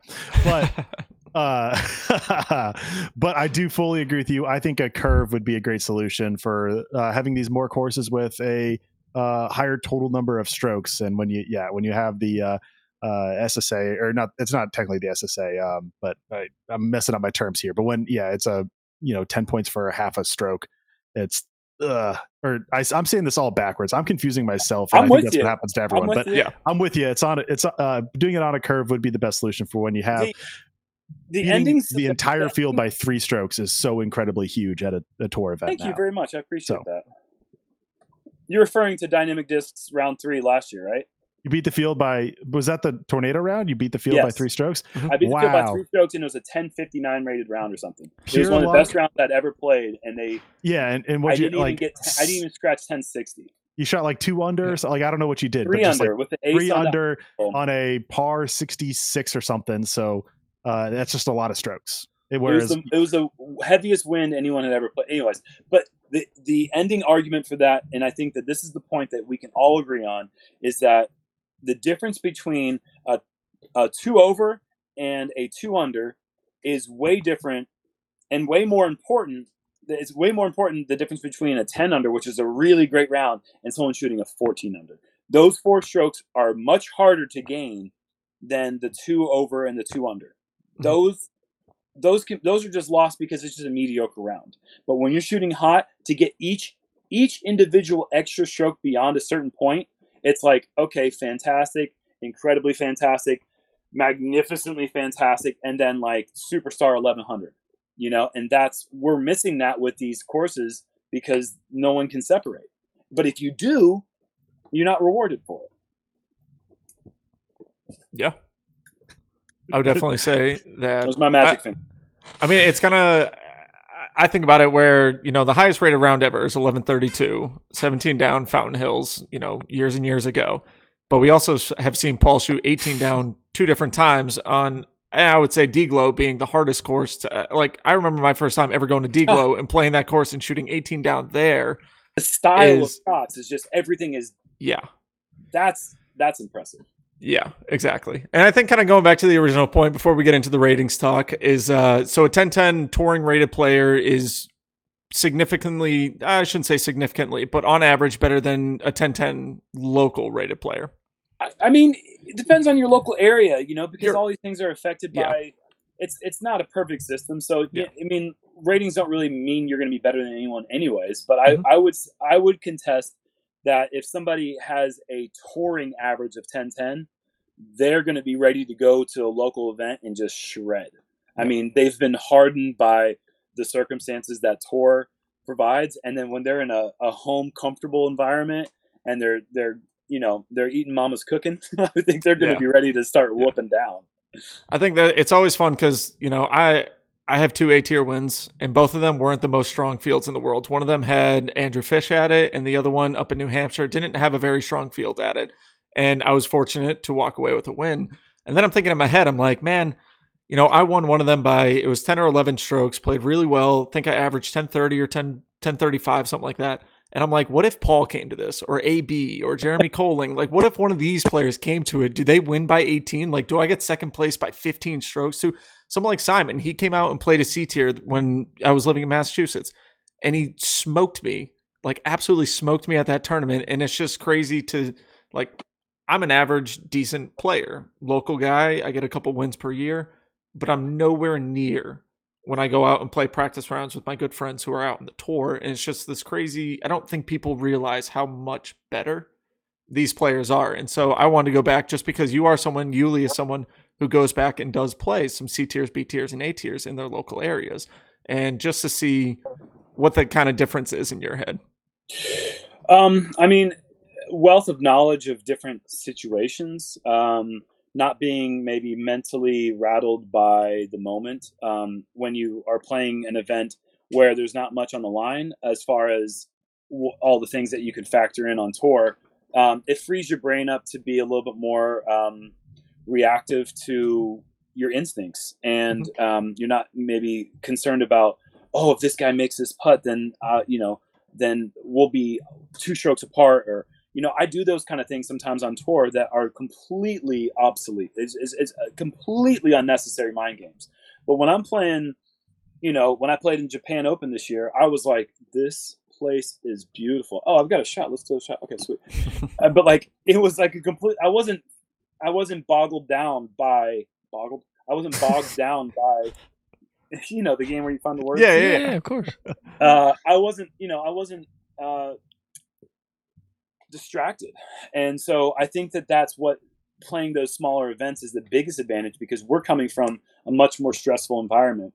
And so, I mean, but the, the wealth of knowledge, I mean, like we're playing courses at elevation, tight woods, open, long, O B, water carries, you name it. So when you put a, a two hundred eighty foot hole in front of us, it's got like a slight bend to the right or left. You're just like, that's it. All right. you know, and it's Sweet. like, yeah, cool. That's a birdie. Well, I'll just get twelve of them real quick. And then, yep. you know, um, so I think that's maybe one of the advantages that like the touring guys might have when they play smaller events. Um, but um, I think there's also just a confidence that you get from knowing that you, you know, if you are doing well on tour, if you are making it, then I think that that can translate into confidence as to like where you are compared to the world's best. And um, I think that's the main reason people go on tour in the first place, is because we are all ego driven in a way that we want to know when we have our best thing going, like, are, can I be the best in the world for one week? Mm-hmm. You know? And I think that when we do get a little bit of that satisfaction or that, um, that validation, it translates into every other part of disc golf. C yeah. tiers, B tiers, A tiers included. Nope, definitely. Um, before we let you go, because we've had you on for a good amount of time and know you want to hang out with the wife, but you're traveling around in a big old fifth wheel this year. How has that been in your travels? And this is something that you just started in the last couple of years. Yeah, how has that been? Doing it. Oh man. I mean, it's wonderful. I, I, when I joined the show, I probably was still sweating from setting it up. Uh, cause we just got here, um, mm-hmm. probably about six thirty. And, um, you know, just, you know, every week you, you got about an hour setup, hour breakdown, and then you got to drive, and then, but then you, then you're, you're home, and we got the dogs with us, and, um, a refrigerator and a shower, and, you know, a nice bed and all the things we want, T V to watch our shows.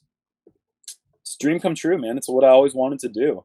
Um, and really I have, like, in many ways, COVID to, to thank for it, because twenty twenty-one was such a great year for Thunderbird sales that it allowed me to actually go out and buy a truck and not go, actually go out and buy an R V.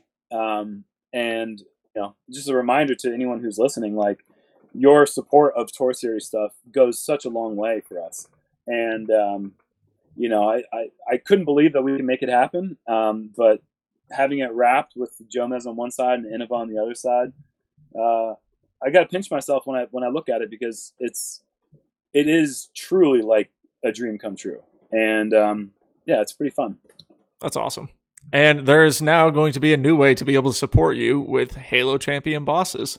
And where can right. the fine people of the Nick and Matt Show pick those up? Uh, well, um, you can go to any links through Instagram to the Innova Pro Shop. Um, but yeah, it's uh, the, Innova has, you know, Innova Proper, which does most of the, the base stock stuff. And then they also have the Innova Pro Shop, which does all the, like, the fun stuff, the Tour Series stuff. Um, and so that's where you're going to go and see if they're sold out or not. I think that there'll probably be a few restocks, but um, that's the best place to go check that out. And um, also another cool thing, you can you can also support me getting a Lionheart hat or any um, Big Germ merchandise from Diameter uh, Apparel, or you can go through the uh, Disc Golf Pro Tour Uh, pro shop now, which my wife works at. Um, nice. So you can see her and meet her in person at the tour stops. Um, but if you want to get them online, then you can get them through Diameter's website. So there's several different ways that you can support, and and they're all just greatly, superior, just super appreciated. So there you go. From Bag Boy, they said, I talked to him today on my drive. They said that that should be available either Wednesday or Thursday. So definitely keep an eye on that. They're setting the price at two hundred twenty-nine dollars. The normal quad cart, I think, is a two hundred seventy dollars cart. Mm-hmm. So they're going to actually bump the price down a bit. And I do get a small portion of those sales. And I promise you, I promise you, even to my Maple Hill folks who are pushing through the stones and the roots, you will love the quad cart more than you even know. I, I, I always use my cart at Maple Hill and everywhere I possibly can. I, I'm not just saying this because I'm biased. I truly believe it's the best thing you can ever do for your bag and for your back, actually.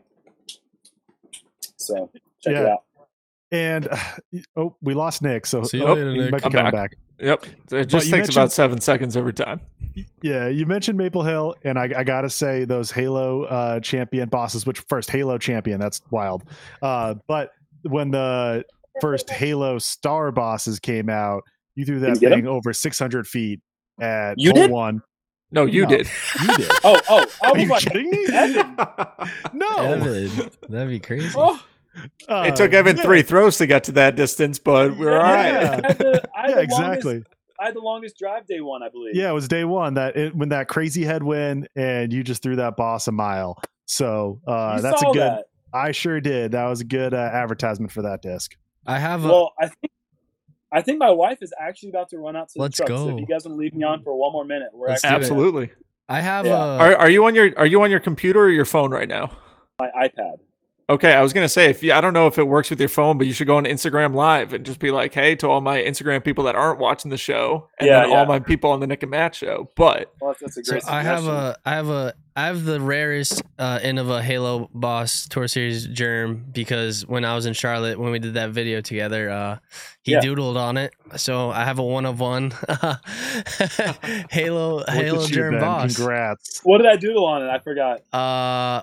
I don't. What is it? Galaga? It's like yeah, Galaga. You you did the Galaga ship. My callus ripped off. Spartan race. Anyways, you did the Gal, Galaga ship uh, shooting a little alien dude. So there you go. Nice. One of one. That's so. That is actually interesting that I did that on your Halo boss, your Halo Star boss, because the Champ Halo boss, the theme this year, oh. is maintained with um, the whole. Um, Oh, here we go. Here we go. Um, All right, we'll go full screen. Protagonist. Yeah. Yeah, folks, everybody, we are doing a live unboxing with Jeremy Big Jerm Koling on his new Tour Series disc, yeah. the Halo Champion Boss. So everyone tuning in live, all the more reason to watch our shows live Monday nights. Uh, Jeremy Koling, you are full screen. Floor is oh, yours. This is wonderful. Yeah, and if okay. you want, you want to describe yeah. what you're seeing to our audio listeners too. For our Spotify yeah, cool. listeners. Right now I'm in a box. Um, Somebody get that man a knife or scissors yeah, or scissors. keys. Here we go. So the theme of this year's stamp artwork is, um, again, I wanted to get away from the whole mafioso boss type uh, where they just had the top hats or the Tommy guns.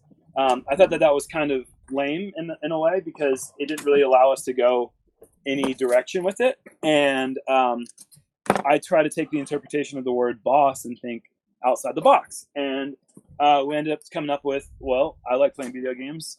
Every video game's got boss in different levels. So we decided to kind of take an abstract idea of finding the boss, finding the the the the, the main battle at the end of the level. And um, here we go. Okay, so... Let's see if we can see this. Oh, yeah. So we've got an intergalactic battle here with the Big Jerm spaceship shooting the the brain villain. And this is in space here. And as far as I'm aware, this is the most um, ink-heavy coverage stamp I've really ever seen them do. This thing is, like, mostly all covered. And uh, down here, we actually have really cool things. We've got the stats for, like, you know, like lifeline oh. or whatever, but it's actually the turn or the speed, turn, fade, and glide. Um, that's, that's really cool. I like that. And yeah, so it's just We got the gold rim, and oh my gosh. Okay, so the profile of these things has almost the same exact dome and hand feel as last year's Domi Poppy uh, Star Bosses, which were, I, in my humble opinion, I will say the best distance driver for certified crushers ever made. A lot of people said, oh, I don't know, Boss is too big for my hand. And I would do this blind test where I would put a Destroyer or a Boss in their hand and ask them which one they were holding. And everyone got it wrong. Everyone got it wrong. So these things don't feel like too big in your hand. If you've got a smaller hand and you're afraid of going Boss because you think that it's going to be too wide, just give these things a shot. And if you still feel that way, I'll happily take it off your hands when you're done. But yeah, these things, oh boy, look at this blue on blue. We got this orange on blue. This is happening Ooh, right here, folks. That's cool. But the Halo, oh my gosh, look at this purple dog. The the idea behind uh, Champ Halo was I they initially released um, Champ Halo Wraiths at the very beginning of Halo Plastic. And I was like, you know what? Like, we tried something new. They'd never tried uh, a Halo Boss before. I suggested that last year. And and so I was like, you know what? Why don't we try something new again and try Champion? And, you know, they ran it by the people that they need to run it by. And they said, you know what? Let's see what happens. And I think that it's such a beautiful thing. We got mostly clear centers on all these, but look at this bright pink, beautiful one. Oh my gosh. That's a winner right there. So yeah, you, sure. you mentioned that uh, uh, Champion Halo Wraith uh, early last year or this year. Uh, had, are there any other discs that you can actually buy right now that are Halo Champion? Champion I Halo. So. I don't know if I'm saying it the right way. Yeah, no. Yeah. Halo. Yeah, I don't know either. I mean, it's Halo Star, so I think this is Halo Champion. Okay. I think that right now, this is the only Halo Champion disc that you can buy uh, anywhere. So, yeah, I think that that's kind of why I wanted to try it out, was try something new and see if that uh, excited the uh, the fans, because it excites me. We got a lot of different colors here. This, like, teal Jomezi color, that thing's sweet. But yeah, these feel just like last year's, which is great. I, I really wanted them to try to mimic last year's feel, like as close as they possibly could. And um, yeah, they nailed it. They're so we're like, going to see hole one at D G L O, Jeremy Koling throwing the Champ Halo or Halo Champ Boss. Tomorrow we got practice round, so we're going to find out. I, hole one, hole one might be a Destroyer for the carry, but I don't yeah. know. I'm definitely throwing it on hole one. We're going to see if it gets there. Hell yeah. All right, we'll, excited to see we'll be excited to see the video tomorrow at some point, hopefully. Oh yeah, dude, yeah, these things, these things are awesome, man. Hell yeah, I love it. Oh sweet, I can't. Well, uh-oh. oh yeah, did he, he just, just flip upside, upside down? down. oh, and we lost. Oh, audio, and we lost audio. Oh boy, what did he even do? Can you know. still hear us, Jeremy? Yeah, so he can still hear us, he Jeremy. Hear we we have had you on. And for some reason, you're upside down and muted. We we appreciate you joining in. Oh, no. I, I just want everyone go. to go back Perfect. and watch this YouTube video. Jeremy, thank you so much for tuning in tonight and just hanging out with us, doing the live unboxing. We very much appreciate it. Good luck to you at D G L O. We hope to see another top ten finish out of you so we can have you on again. Peace out, Jeremy. Awesome. Uh, that was weird. No idea how that happened, but Badass. it did. Right, well, he's on an iPad, so maybe it yeah. flipped or something. Yeah. I don't know. But That's hey, I'll say hilarious. there's very few people in this world that I'll take just straight up calling me wrong on a subject. So, Jeremy, you're one and of those I am people. one of them. No, I, I don't like that. I will defend. I will argue to the end of my life. You argue you, with Ben. everyone. Yeah. You're just devil. You're you are the but, devil's advocate. Yeah. But not with Jerem. I appreciated the uh, his points. So oh, I have to say, we'll we'll have to get a clip of that, Ben. I don't know if you know how to do the clipping. Make sure we get a clip at the end of that. But um, yeah, Jeremy, upside down. I love it. He's so intense with everything, and he makes very valid points. And he's very, you know, I don't know how to say it. It's just sound in his words. Like, he's true to what he believes in, I think. And uh, yeah, it was awesome being able to do an unboxing with him live. Yeah, he cares. Like, I mean, yes. uh, he, he cares, and he wants he wants the best, you know, for the whole sport, for the tour, and uh, he's just yeah. he's a good dude who cares about the right things. And uh, yeah, good one, Ben. There. Uh, so we got we got Parker Welk coming in the green room yep, very soon. We do. Uh, I did want to say yeah. uh, before we bring him on, just to cover the event a little bit more, I wanted to highlight uh, Joel Freeman's cash streak. It uh, ended this past week, unfortunately, but it was the highest elite or major cash streak. Uh, after we saw Nate Sexton uh, miss cash earlier this year, Joel Freeman took the reins of that uh, leaderboard. Uh, and unfortunately missed cash here at L W S Open. It ended, I believe it was fifty-seven standard and elite majors in a row. He was one hundred percent cash rate at Disc Golf Pro Tour events in his entire career. Um, and that was with, oh man, I had the number. It's on our Instagram post. It was sixty plus events, I believe, at Disc Golf Pro Tour events. But now the leader of the elite or major uh, cash streak is Calvin Heimburg, who's at thirty-two straight um, standard, elite, and major events uh, getting cash. Um, and the player with the most Disc Golf Pro Tour starts in M P O uh, with one hundred percent cast rate is, I'm going to just double check I have the right one. It's Evan Smith. I get Evan Smith and Evan Scott mixed up just like everyone else. Uh, but it is Evan Smith, who only has thirteen uh, Disc Golf Pro Tour starts, but has one hundred percent cash rate. So that tells you something. It's hard Dang, to cash at every event. Yeah. Uh, the leader is a, a very young player with only thirteen starts. Dang, that's awesome. Well, thank you, Evan, for those stats. Uh, we are yeah. now going to bring in Parker Welk. Uh, Parker won the D D O earlier this year, and some of you may be wondering, why are we bringing Parker on? Parker is native to the island of Hawaii, and Maui, I think especially, was one of his or his hometown that was there. And we're going to talk to him a little bit just about his injury that's been going on, injured the ankle over at Ledgestone, and then just about the Hawaii stuff and what we can do as a community to potentially help out. So, Ben, will you bring in Parker for us? Yes, indeed. Thank you. Parker, thank you for joining in tonight. Appreciate you taking the time from driving to hang out with us. How are you doing, first off? Oh, he's frozen right now. Oh. Go ahead. One more time, Parker.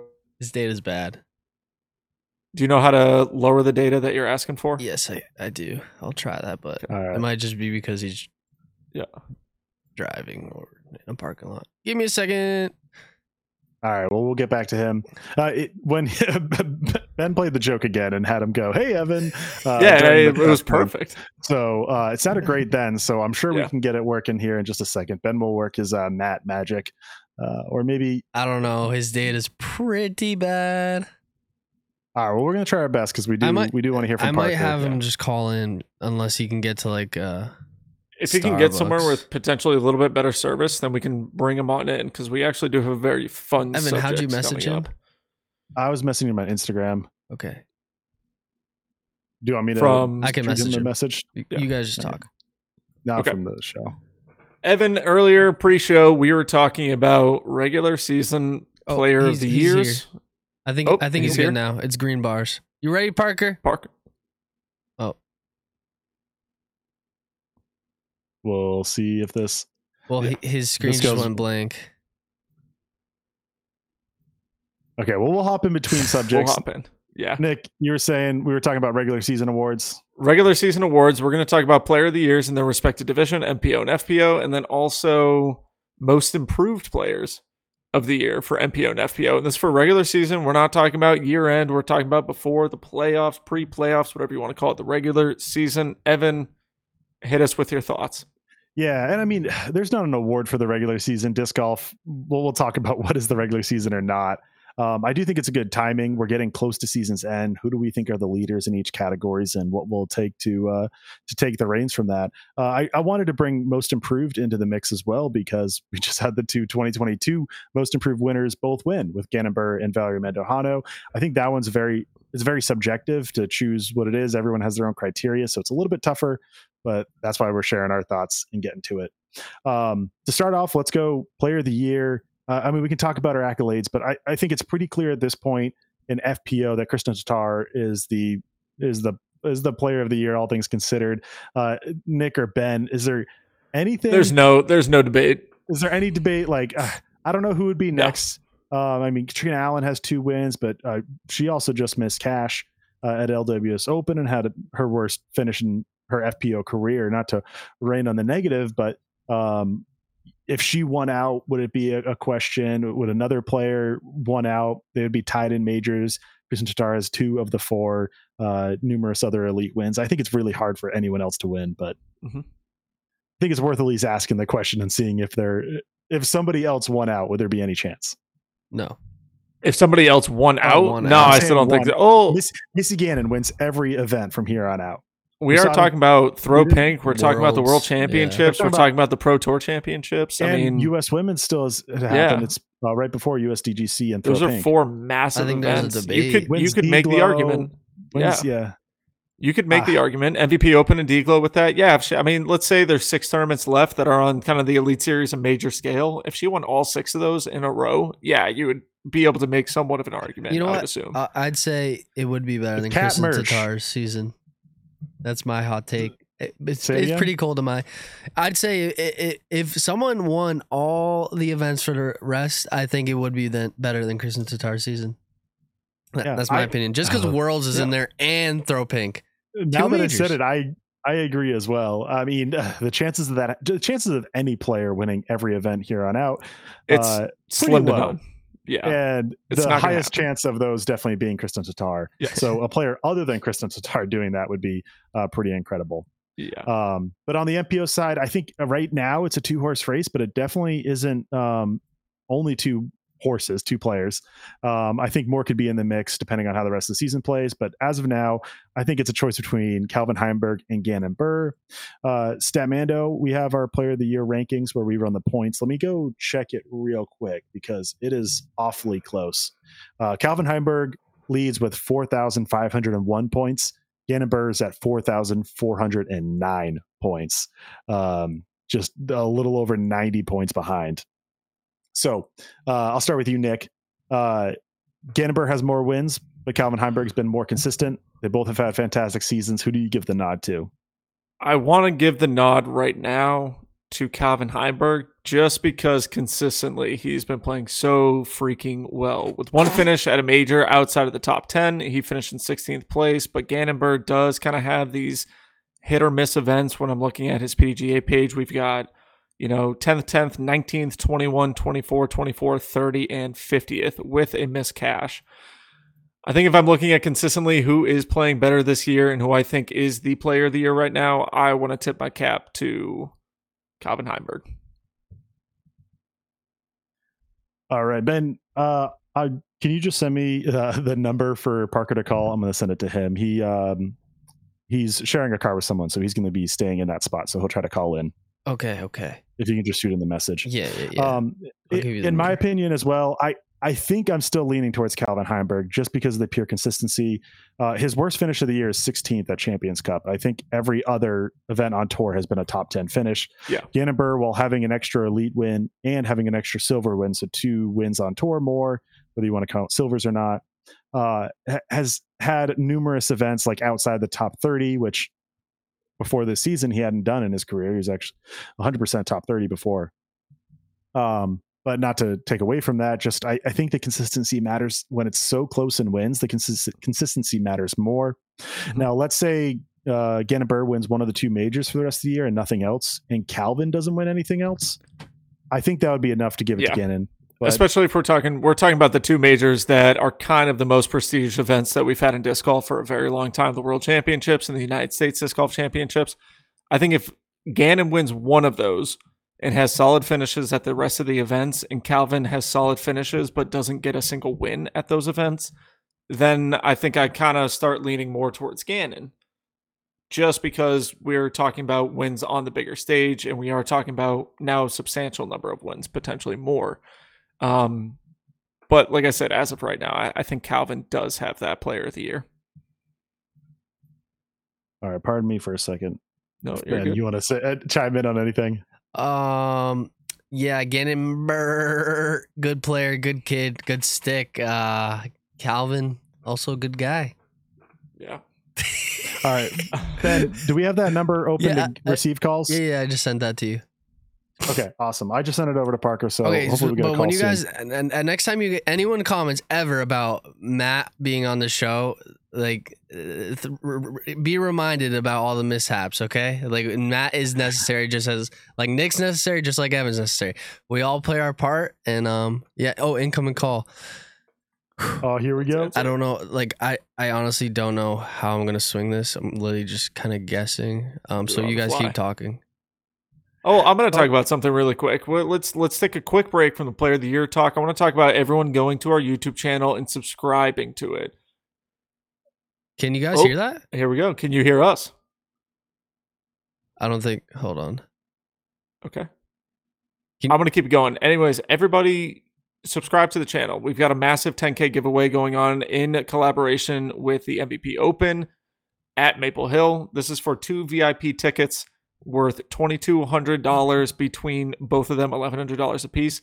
And if you subscribe to the YouTube channel, you do have a major chance of winning these tickets and being able to experience V I P status at the Maple Hill Open, or excuse me, the M V P Open. Golly, throwback.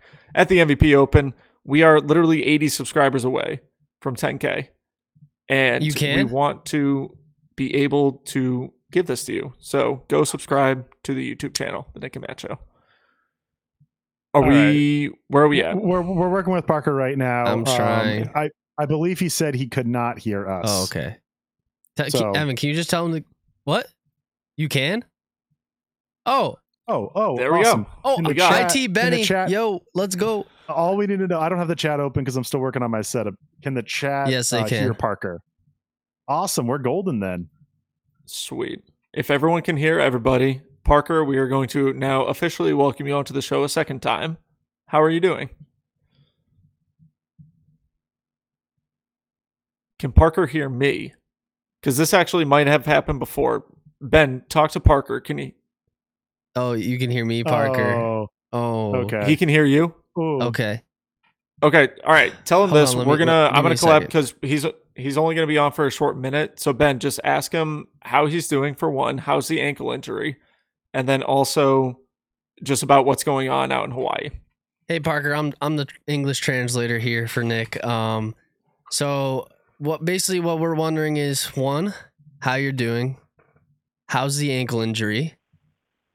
And and um, sorry, I'm reading the chat. They said they can't hear, but now they can. And um, yeah, just about Hawaii, anything you want to bring awareness to. I, I know you have a couple of fundraisers going on, so yeah, just anything in that realm if you want to just talk.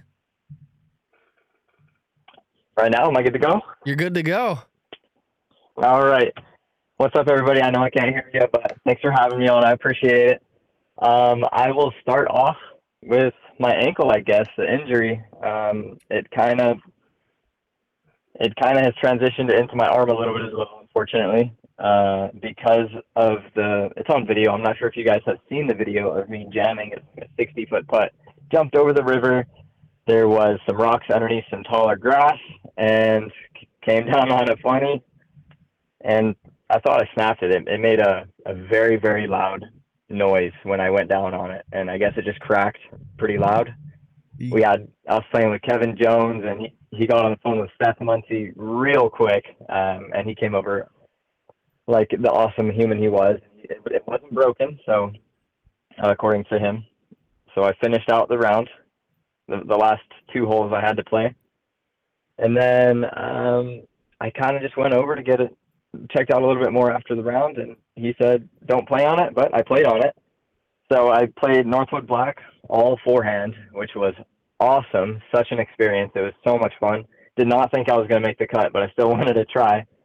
And I ended up birdieing the last four in a row to make the cut. And I don't think I will ever forget that day. It was so, so cool. much fun. Uh, I was throwing some amazing shots and some of the worst shots I've ever thrown in my entire life, just trying to force them on some, some crazy angles and stuff. But it, it really was a lot of fun. Um, but the ankle is doing decent now. There's all the swelling is pretty much gone, but it is very discolored um, above my ankle. So I won't be doing any practice rounds this week, but there's no way that I'll be missing this tournament. So I'm going to try my best again to, to play. And if the ankle, you know, holds up, then I'm good to go. That, now, Ben, yeah. since he can't hear us, just tell him, okay, thank you. Give me one second. Okay, thank you, Parker. Give me one second. Um, ask him about best ways that the disc golf community can help out with Hawaii. So Parker, Um, what what's the best way the disc golf community can help up out with the situation in Hawaii? And if you want to give a, just a little backstory about what's going on in Hawaii and how it's uh, affecting you and, and stuff like that. Yes, of course. Um, so basically right now there's been such a, such a disaster going on in my hometown where I grew up in Lahaina, Hawaii. Nobody really knows how it started. It's all speculation still, but I guess they're saying it's a mix between some high winds. There was a hurricane that passed near the Hawaiian Islands and maybe like a, a downed telephone pole or something, and that started the fire, but it's all speculation. And that turned into the deadliest fire in U S history in the past century, which is very unfortunate, especially for in a place like that where it's the history is just so rich, um, especially to the Hawaiian people. And it's so sad. And um, my heart is my heart is just breaking for for everyone affected, not even just those who lost their homes, their businesses, but everyone else who has been there, who has memories there. Um, and everyone else on the island it affects, even though they're they're not part of it. Their house wasn't burned down, but they, everybody knows everybody out there. And it's very, very sad. Um, a lot of my friends, their, their homes burnt down, my brother's home burnt down. And, um, it's, it's a really bad situation out there right now. And what we can do to help right now is pray and, and donate to them. Um, I, I was working with Prodigy to make a run of discs that um, one hundred percent of the the, the money is going to go right back into Hawaii and um, to whatever that may be, whether it's you know food or if they need gas or water. Um, but I, you know, I'm getting a bunch of inside stuff from my brother who I talked to, and he's saying that it's it's way worse than what the the news is telling everybody.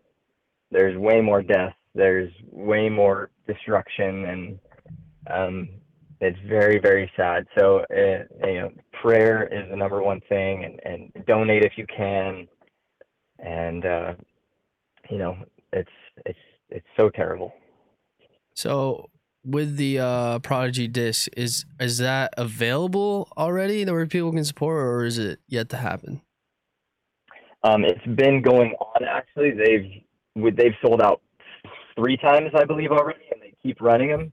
Okay, cool. uh, which I'm very thankful for. Yes. So they're on their fourth run, I believe, right now, and those might already be sold out, and I'm not sure how many more they're doing. Um, but it, if you guys want one of those, feel free to go pick one up on prodigy disc dot com. Okay, that was going to be my next question. Um, all right, yeah, wild. Wild situation going on in Maui. Definitely not something that you want to read or hear about going on in the world right now. Um, but to our disc golf community and to the Nick and Matt Show community, if you can, head over to prodigy disc dot com. And if they still have the discs available, please go support it um, with them throwing all the proceeds to be able to help out with the relief going on in Maui right now. Um, To kind of end it, Ben Askham just kind of plans for the rest of the season with the ankle injury. I know he says he wants to play D G L O, and then uh, we can let him go and get back to his drive. Um. Well, the chat just asked. Uh, I'll ask a few things. One, someone in the chat asked, "Is there a way to donate directly?" One, two.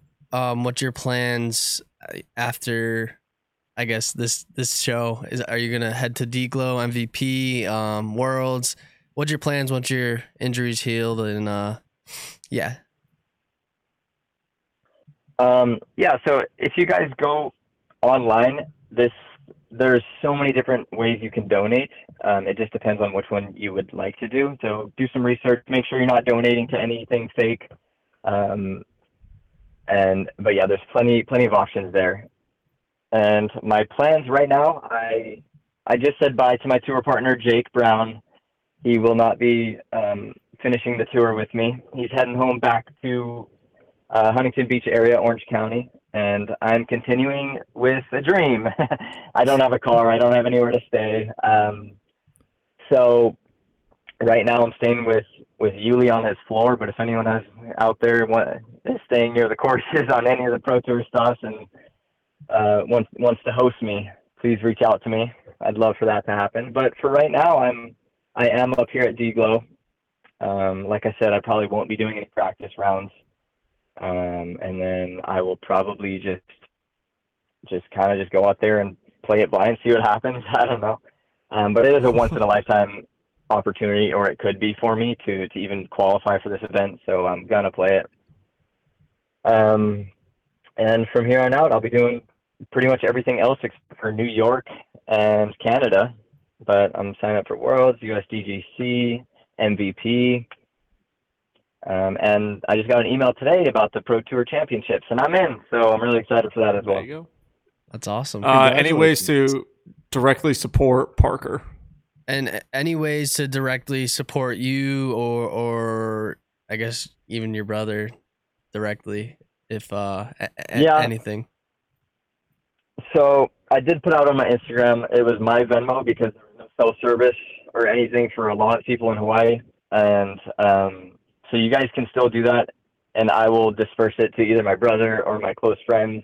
I have many, many friends that lost their homes. It wasn't just my brother. Um, that was one of the main towns that all of my friends lived in. So unfortunately, that everything is just gone. It's it's it's super sad. But I, I'll say my Venmo. You guys can put it up or, or do something, and I'll disperse it to everybody, all my friends, my brother, everybody that lost anything there. It's Parker dash Welk, W E L C K. You guys can send Venmos to there, and I'll give them out to people. Directly to the families.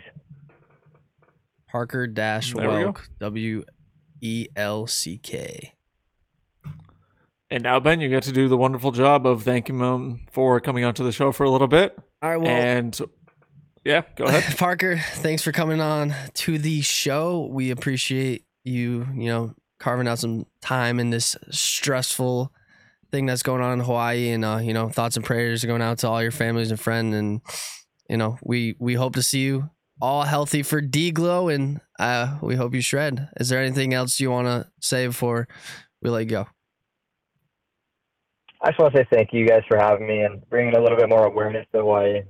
It, it really does mean a lot. And, and uh, thank you guys. I, that's awesome. I appreciate you guys. Yeah, yeah, of, of course. course. Yeah, it's, it's, it's the least we could do. It's such a tragedy that's happening. It's literally the least yeah. we could do. So thanks again. Appreciate it. I know you can't hear us, but appreciate it, Parker. And let us know is the, there we go, the hang-up sound. Uh, yeah, uh, one more time, guys, if you can, go buy a disc, help support it, uh, the efforts that are going to Maui and everything like that. Uh, very tragic situation going on right now. Um, seen a couple of videos of it, uh, just absolutely insane. People... you know, jumping into the ocean. I can't imagine losing my home, losing, you know, my car or anything like that. So if you can, please help out where you can. But Evan, we still do have a few more minutes left of the show. We'll kind of finish up our talk. We did, I think, kind of all come to the consensus that Calvin Heimburg and Kristin Tattar are the players of the year currently in the regular season. Now let's talk a little bit about most improved player. And I'm just going to throw it right out there. James Proctor. I feel like is kind of the guy in M P O right now. That's the most improved player.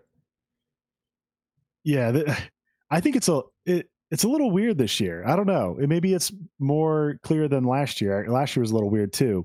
Um, as soon as you said James Proctor, I'm like, ah, dang it. Why didn't I think of that? Ezra Robinson because, is what, what the chat's saying as well. Recent okay. recency bias. I think a little bit on the Ezra Robinson, a little bit, maybe I, Ezra Robinson was my thought, and I think, Nick, you you do have it right. The recency bias is a little high. I think James Proctor is an interesting one because he's been around a while. He's had some really good finishes, but not to the amount of this year. Um, as in, he's been consistent all year long. It's not just like, hey, look, it's Portland Open. This guy, James Proctor from the West Coast, is playing well. It's week in and week out. We see him on lead cards. Yeah. We see him finishing top tens, top twenties.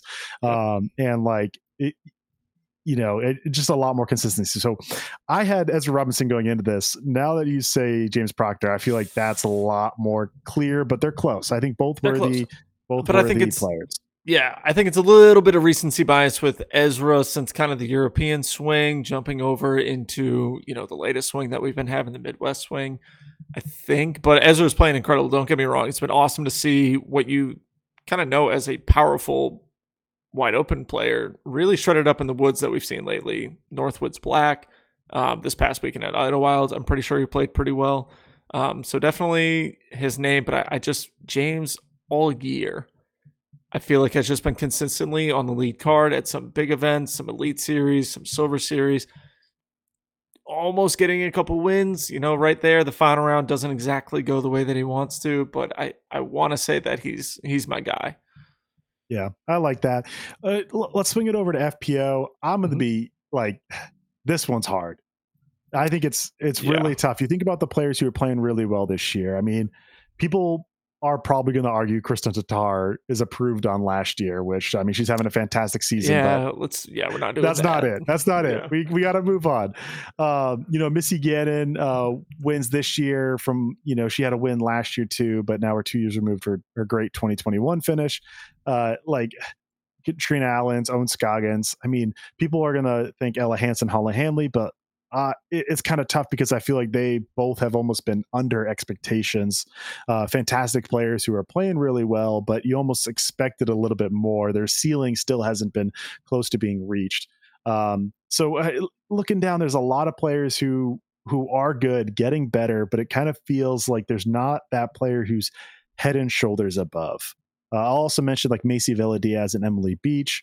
Mm-hmm. Uh, both have had good finishes, but they've had good finishes before this year. Um, maybe they've been a little bit more consistent this year, having a little bit uh, more events played. So it's tough. My, the pick I had going into this, though, which I think it, it can be argued it's a little bit of a stretch, but I still feel like it's worthy, is Allie Smith.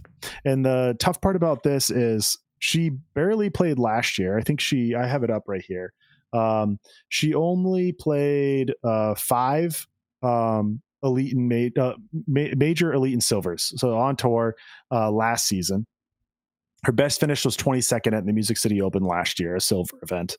Um this year the most improved part is almost throughout the year, so the award kind of is more of a year-to-year thought. Mm-hmm. uh but It, I kind of want to give it a pass this year because to start out the year, uh, you know, she was finishing, you know, mid twenties, then kind of breaking into the uh, teens and top ten. But then lately it's been fantastic since like the West Coast or so. Um, mm-hmm. And I mean, just recently, I mean, she did have an eighteenth at Ledgestone, but you know, um, the Kansas City Wide Open was her win. She got a ninth at Dynamic Discs Open, and then going out to the West Coast swing, she was, you know, thirteenth at uh, O T B, had two top tens at the silver events, and then another top twenty at Portland Open. It, it it feels like she classifies the most for most improved, but I'll leave it to both y'all. I kind of like that, and I was actually just going through her P D G A page. twenty-sixth is her lowest placement, and actually twenty-sixth at Idlewild was her first missed cash of the season so far. So someone, oh, who, no. someone whose name I didn't really know about too much before until this year, until we had her on the podcast.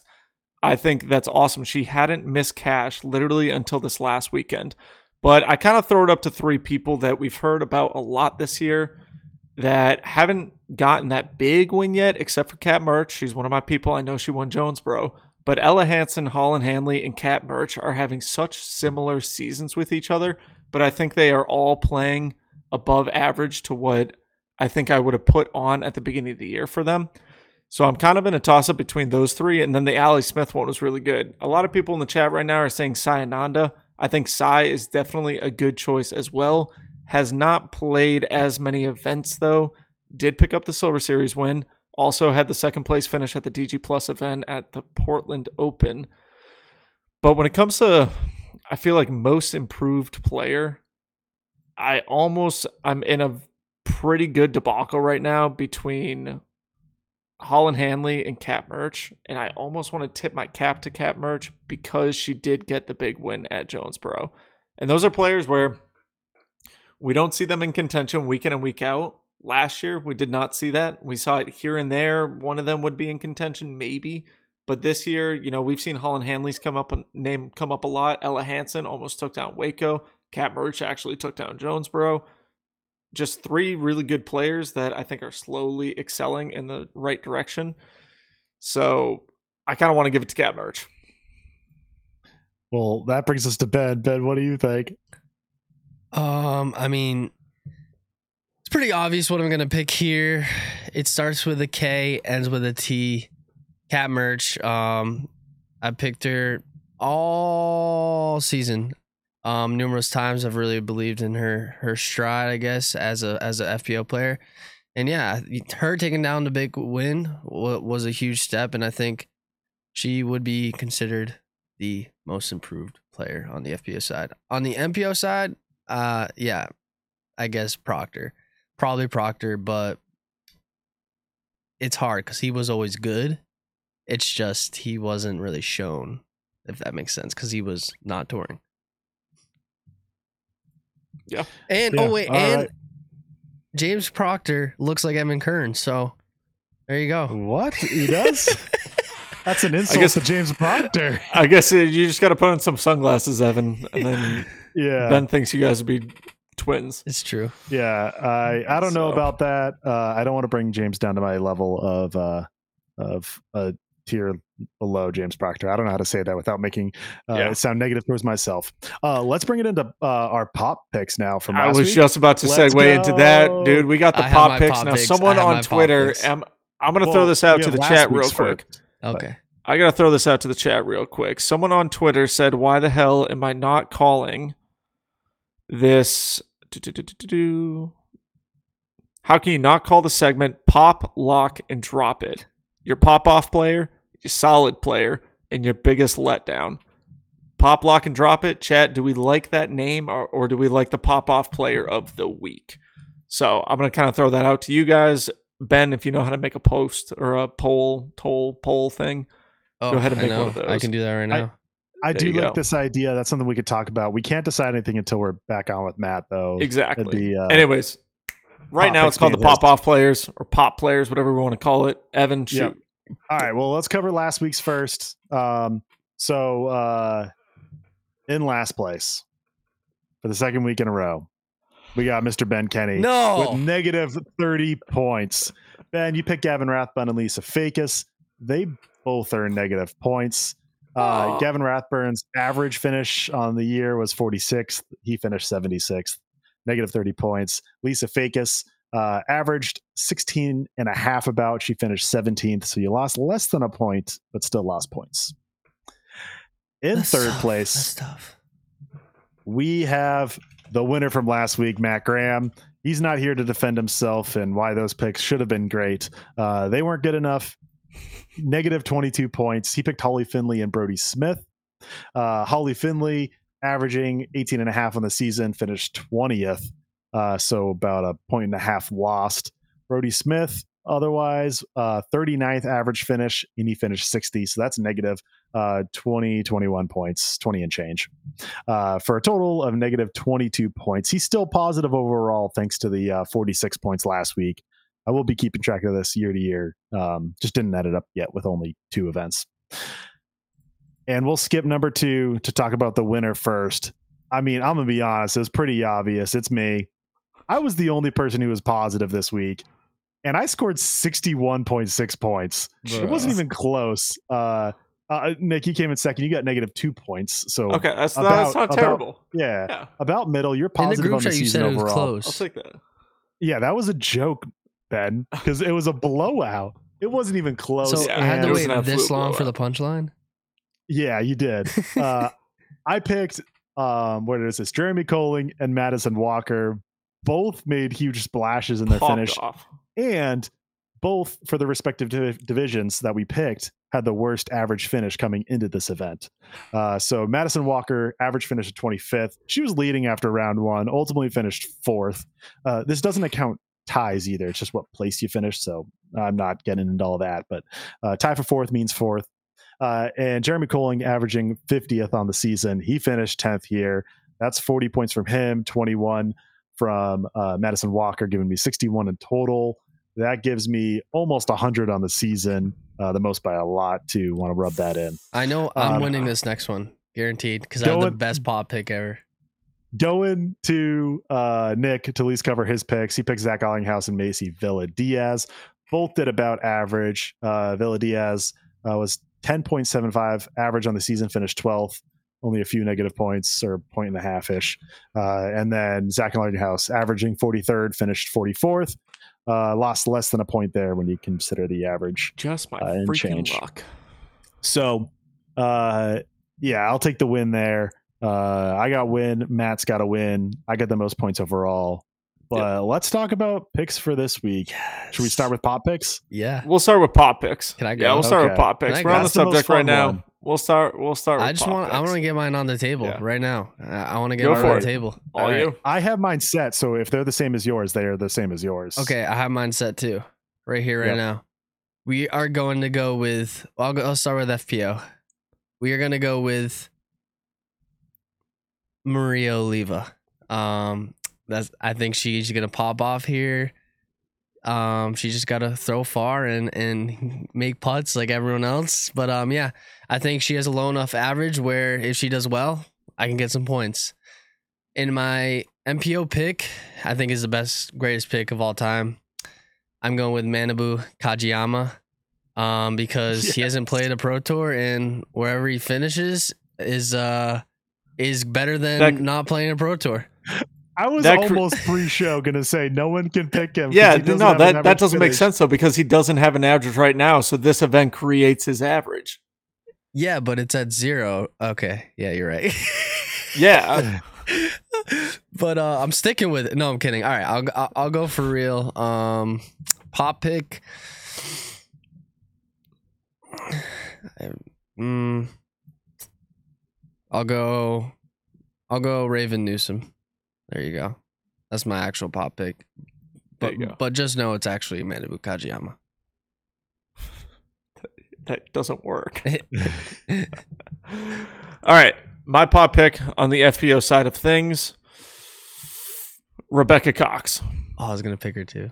Good job. I think this is her event to pop off a little bit. And then on the M P O side of things, a little bit tougher. It's a Discraft event. My boy Andrew Fish is going to pop off at this event. All right. Yeah. Uh, Evan. We got to, first of all, we got to get Matt's picks. Is he still in the chat? We do. We Otherwise, will get Matt's picks. I haven't seen him in the chat in. for a while. We got to lock him in pre-event. I actually, I'm going to write mine down. I am going to go J K Juliana Corver uh, for F P O. Uh, her average isn't as good as she probably would like, but she's had some good finishes. She's really popped off this year, and the music's for me. Nice. Uh, in M P O, I'm gonna go Mister Chanimal, Chandler Fry, another disc golf, uh, Discraft player. Excuse me. Funny enough, I almost said him, and then I saw Fish's name, and I was like, kind of feeling Fish a little bit more, but yeah. I almost said Chandler. Well, let's go Fish Fry. Fish Fry. Nice little combo there. And Juliana. All right. Then let's I'll go. let you guys. I'm writing these down, so I'll let you guys start off with regular picks. picks. Nice yeah. regular picks. Ben goes Manabu Kageyama, highest rated player at this tournament, ten fifty-six. Dude, five imagine, points better than Calvin. Imagine he wins. So he's gonna win by like a stroke and a half over Calvin. Imagine he wins. Just imagine. Just, just close imagine. your eyes and imagine that Manabu Kageyama winning. That would be the greatest day of my life, and I've been born. Goodness. All right, go ahead, um, Evan. I'm gonna be honest, I didn't think about these picks before at all. all right, I, I guess I'll I go. did get pop picks set, so I gotta I'll go. I'll go then. I have mine set in stone. I'm gonna go with the Simon Lizotte. I think it's it's his time to actually pop off. He's been playing decent. He played finished well at Idlewild. I think, you know, he can he can take this down. He throws far enough. It's just and It's just about, you know, getting getting the putter, putter putter going, which I think he has been pretty hot as of late. And um, for F P O, I'm going to go with someone who I've been picking for a while, who I've been wanting to win for a while, and that is Ella Hansen. Um, I think her power, you know, this is a powerful course. I think her power is going to take her far. It's just about, for her, keeping it in the fairway and um, just playing clean golf, some Sexton golf, and I think she she takes a W. All right, I'm all set. If you want me to go next, go ahead. Yeah, you can go ahead. All right, I'll start with M P O. Interesting trend at D G L O. The wins come in twos as a disc golf pro tour event. We had Paul McBeth win two in a row. Eagle McMahon win two in a row. You saw Calvin Heimburg win last year, and we're on the sixth year. So the trend says two in a row for Calvin Heimburg. So it, it's kind of hard to argue with that. And with as easy as it is to pick Calvin Heimburg as like a perfect lock, if this is pop, lock, and drop, like yeah. Calvin Heimburg's my lock. So that's an easy pick right there. Uh, let me go him, but I'm excited for this. I think there's so many people who could win. Uh, I was toying with an Anthony Brella, but can't. Calvin Heimburg it is. Uh, F P O. This is a person who likes to win in twos. She won both in Oregon last year back-to-back. I'm picking both in the Midwest back-to-back. Val Mandujano, Val she Mandujano. finished pretty solid last year. Looked yeah. it up. What was it? Uh, she was four off the win from Natalie Ryan. Natalie Ryan, who's playing this event this year. Uh, four off the win, uh, but we know it was close. She was in a uh, uh, close battle with a lot of the other top finishers. And looking pretty good after that Idlewild win. I was close to picking Ellen Scoggins, um, but she's my lock for the podium. So if that is our thing, I'm, I'm getting ahead of myself. I can't do pop, lock, and drop picks. But Ellen Scoggins with a sneaky second place finish last year too. Yeah, um, and sneaky but, second place this past week, right? Yeah. Oh, dude, like, I know. And like, I know that. Well, she was my pick to win it. And yeah. That, yeah. She lost by six, but anyways. Um. All right. M P O side, dude. I want to pick A B so freaking dude, bad because I just want A B to win so freaking bad. Pick. But I'm kind of like, I'm torn between A B, Kyle Klein, and Eagle McMahon right now. I think Eagle comes back and shows a little bit of dominance at an event that he has shown dominance at. So I'm going to go with Eagle McMahon on the M P O side of things winning this event. And then on the women's side, Missy Gannon. Ooh. Missy Gannon takes a week off of not winning, comes back and gets another big money win. Big money Missy at the big money events. It's a playoff event. Fat amount of out of cash into it. Missy Gannon all day. Let's go. Yeah, and so to at least cover it, playoff events, they they won't feel too much different for a fan. It is four rounds, though, so even though it's yeah. one course of D G L O, which four is pretty rounds, sweet. Yeah, the, the points are probably the biggest thing. Um, we are done with elite drops. Doesn't matter what your past elite uh, events were. You pick your top eight most points. Uh, that is done for the season. We won't see that again. Um, we will see some silver drops uh, potentially, but playoffs, it's one hundred fifty points uh, to the winner, and you get all of that. No drops, even majors you could drop um, from the first three, not the final one for yeah. both divisions. Uh, so these points matter a lot. You'll see some players move up a ton. That uh, cut line for the tour championships can be awfully interesting. And I, I said this before the show that I was going to shout it out. So this is the time. Uh, I did want to say, if you want to check out what that uh, cut line is for the tour championship, you can view the Disc Golf Pro Tour standings on uh, stat mando dot com. We uh, will highlight if a player is currently in a position or automatically qualified. Uh, it is interesting because we had Parker Welk on today. We had Valerie Mandujano on today. Both of them are outside the positions to get into the tour championship, but because they won elite events, they're automatically in. So Parker, I believe he's in fifty-sixth, which is way down the board. So you might miss him if you're just looking at the standings normally. Uh, but he is uh, in bold on stat mando dot com, yeah. and we only cover the other thirty-one players otherwise. So it makes it a little obvious. Same with Val Mandujano, who's sitting, I think, in the thirties. Um, so check it out there. Will be exciting out in Michigan. Hell yeah. Well, it's nine fifteen, guys, nine twelve. But that brings us to the end of the show. We are going to get all these picks locked in, and Evan is going to be the stat guy and figure it out by the end of the weekend.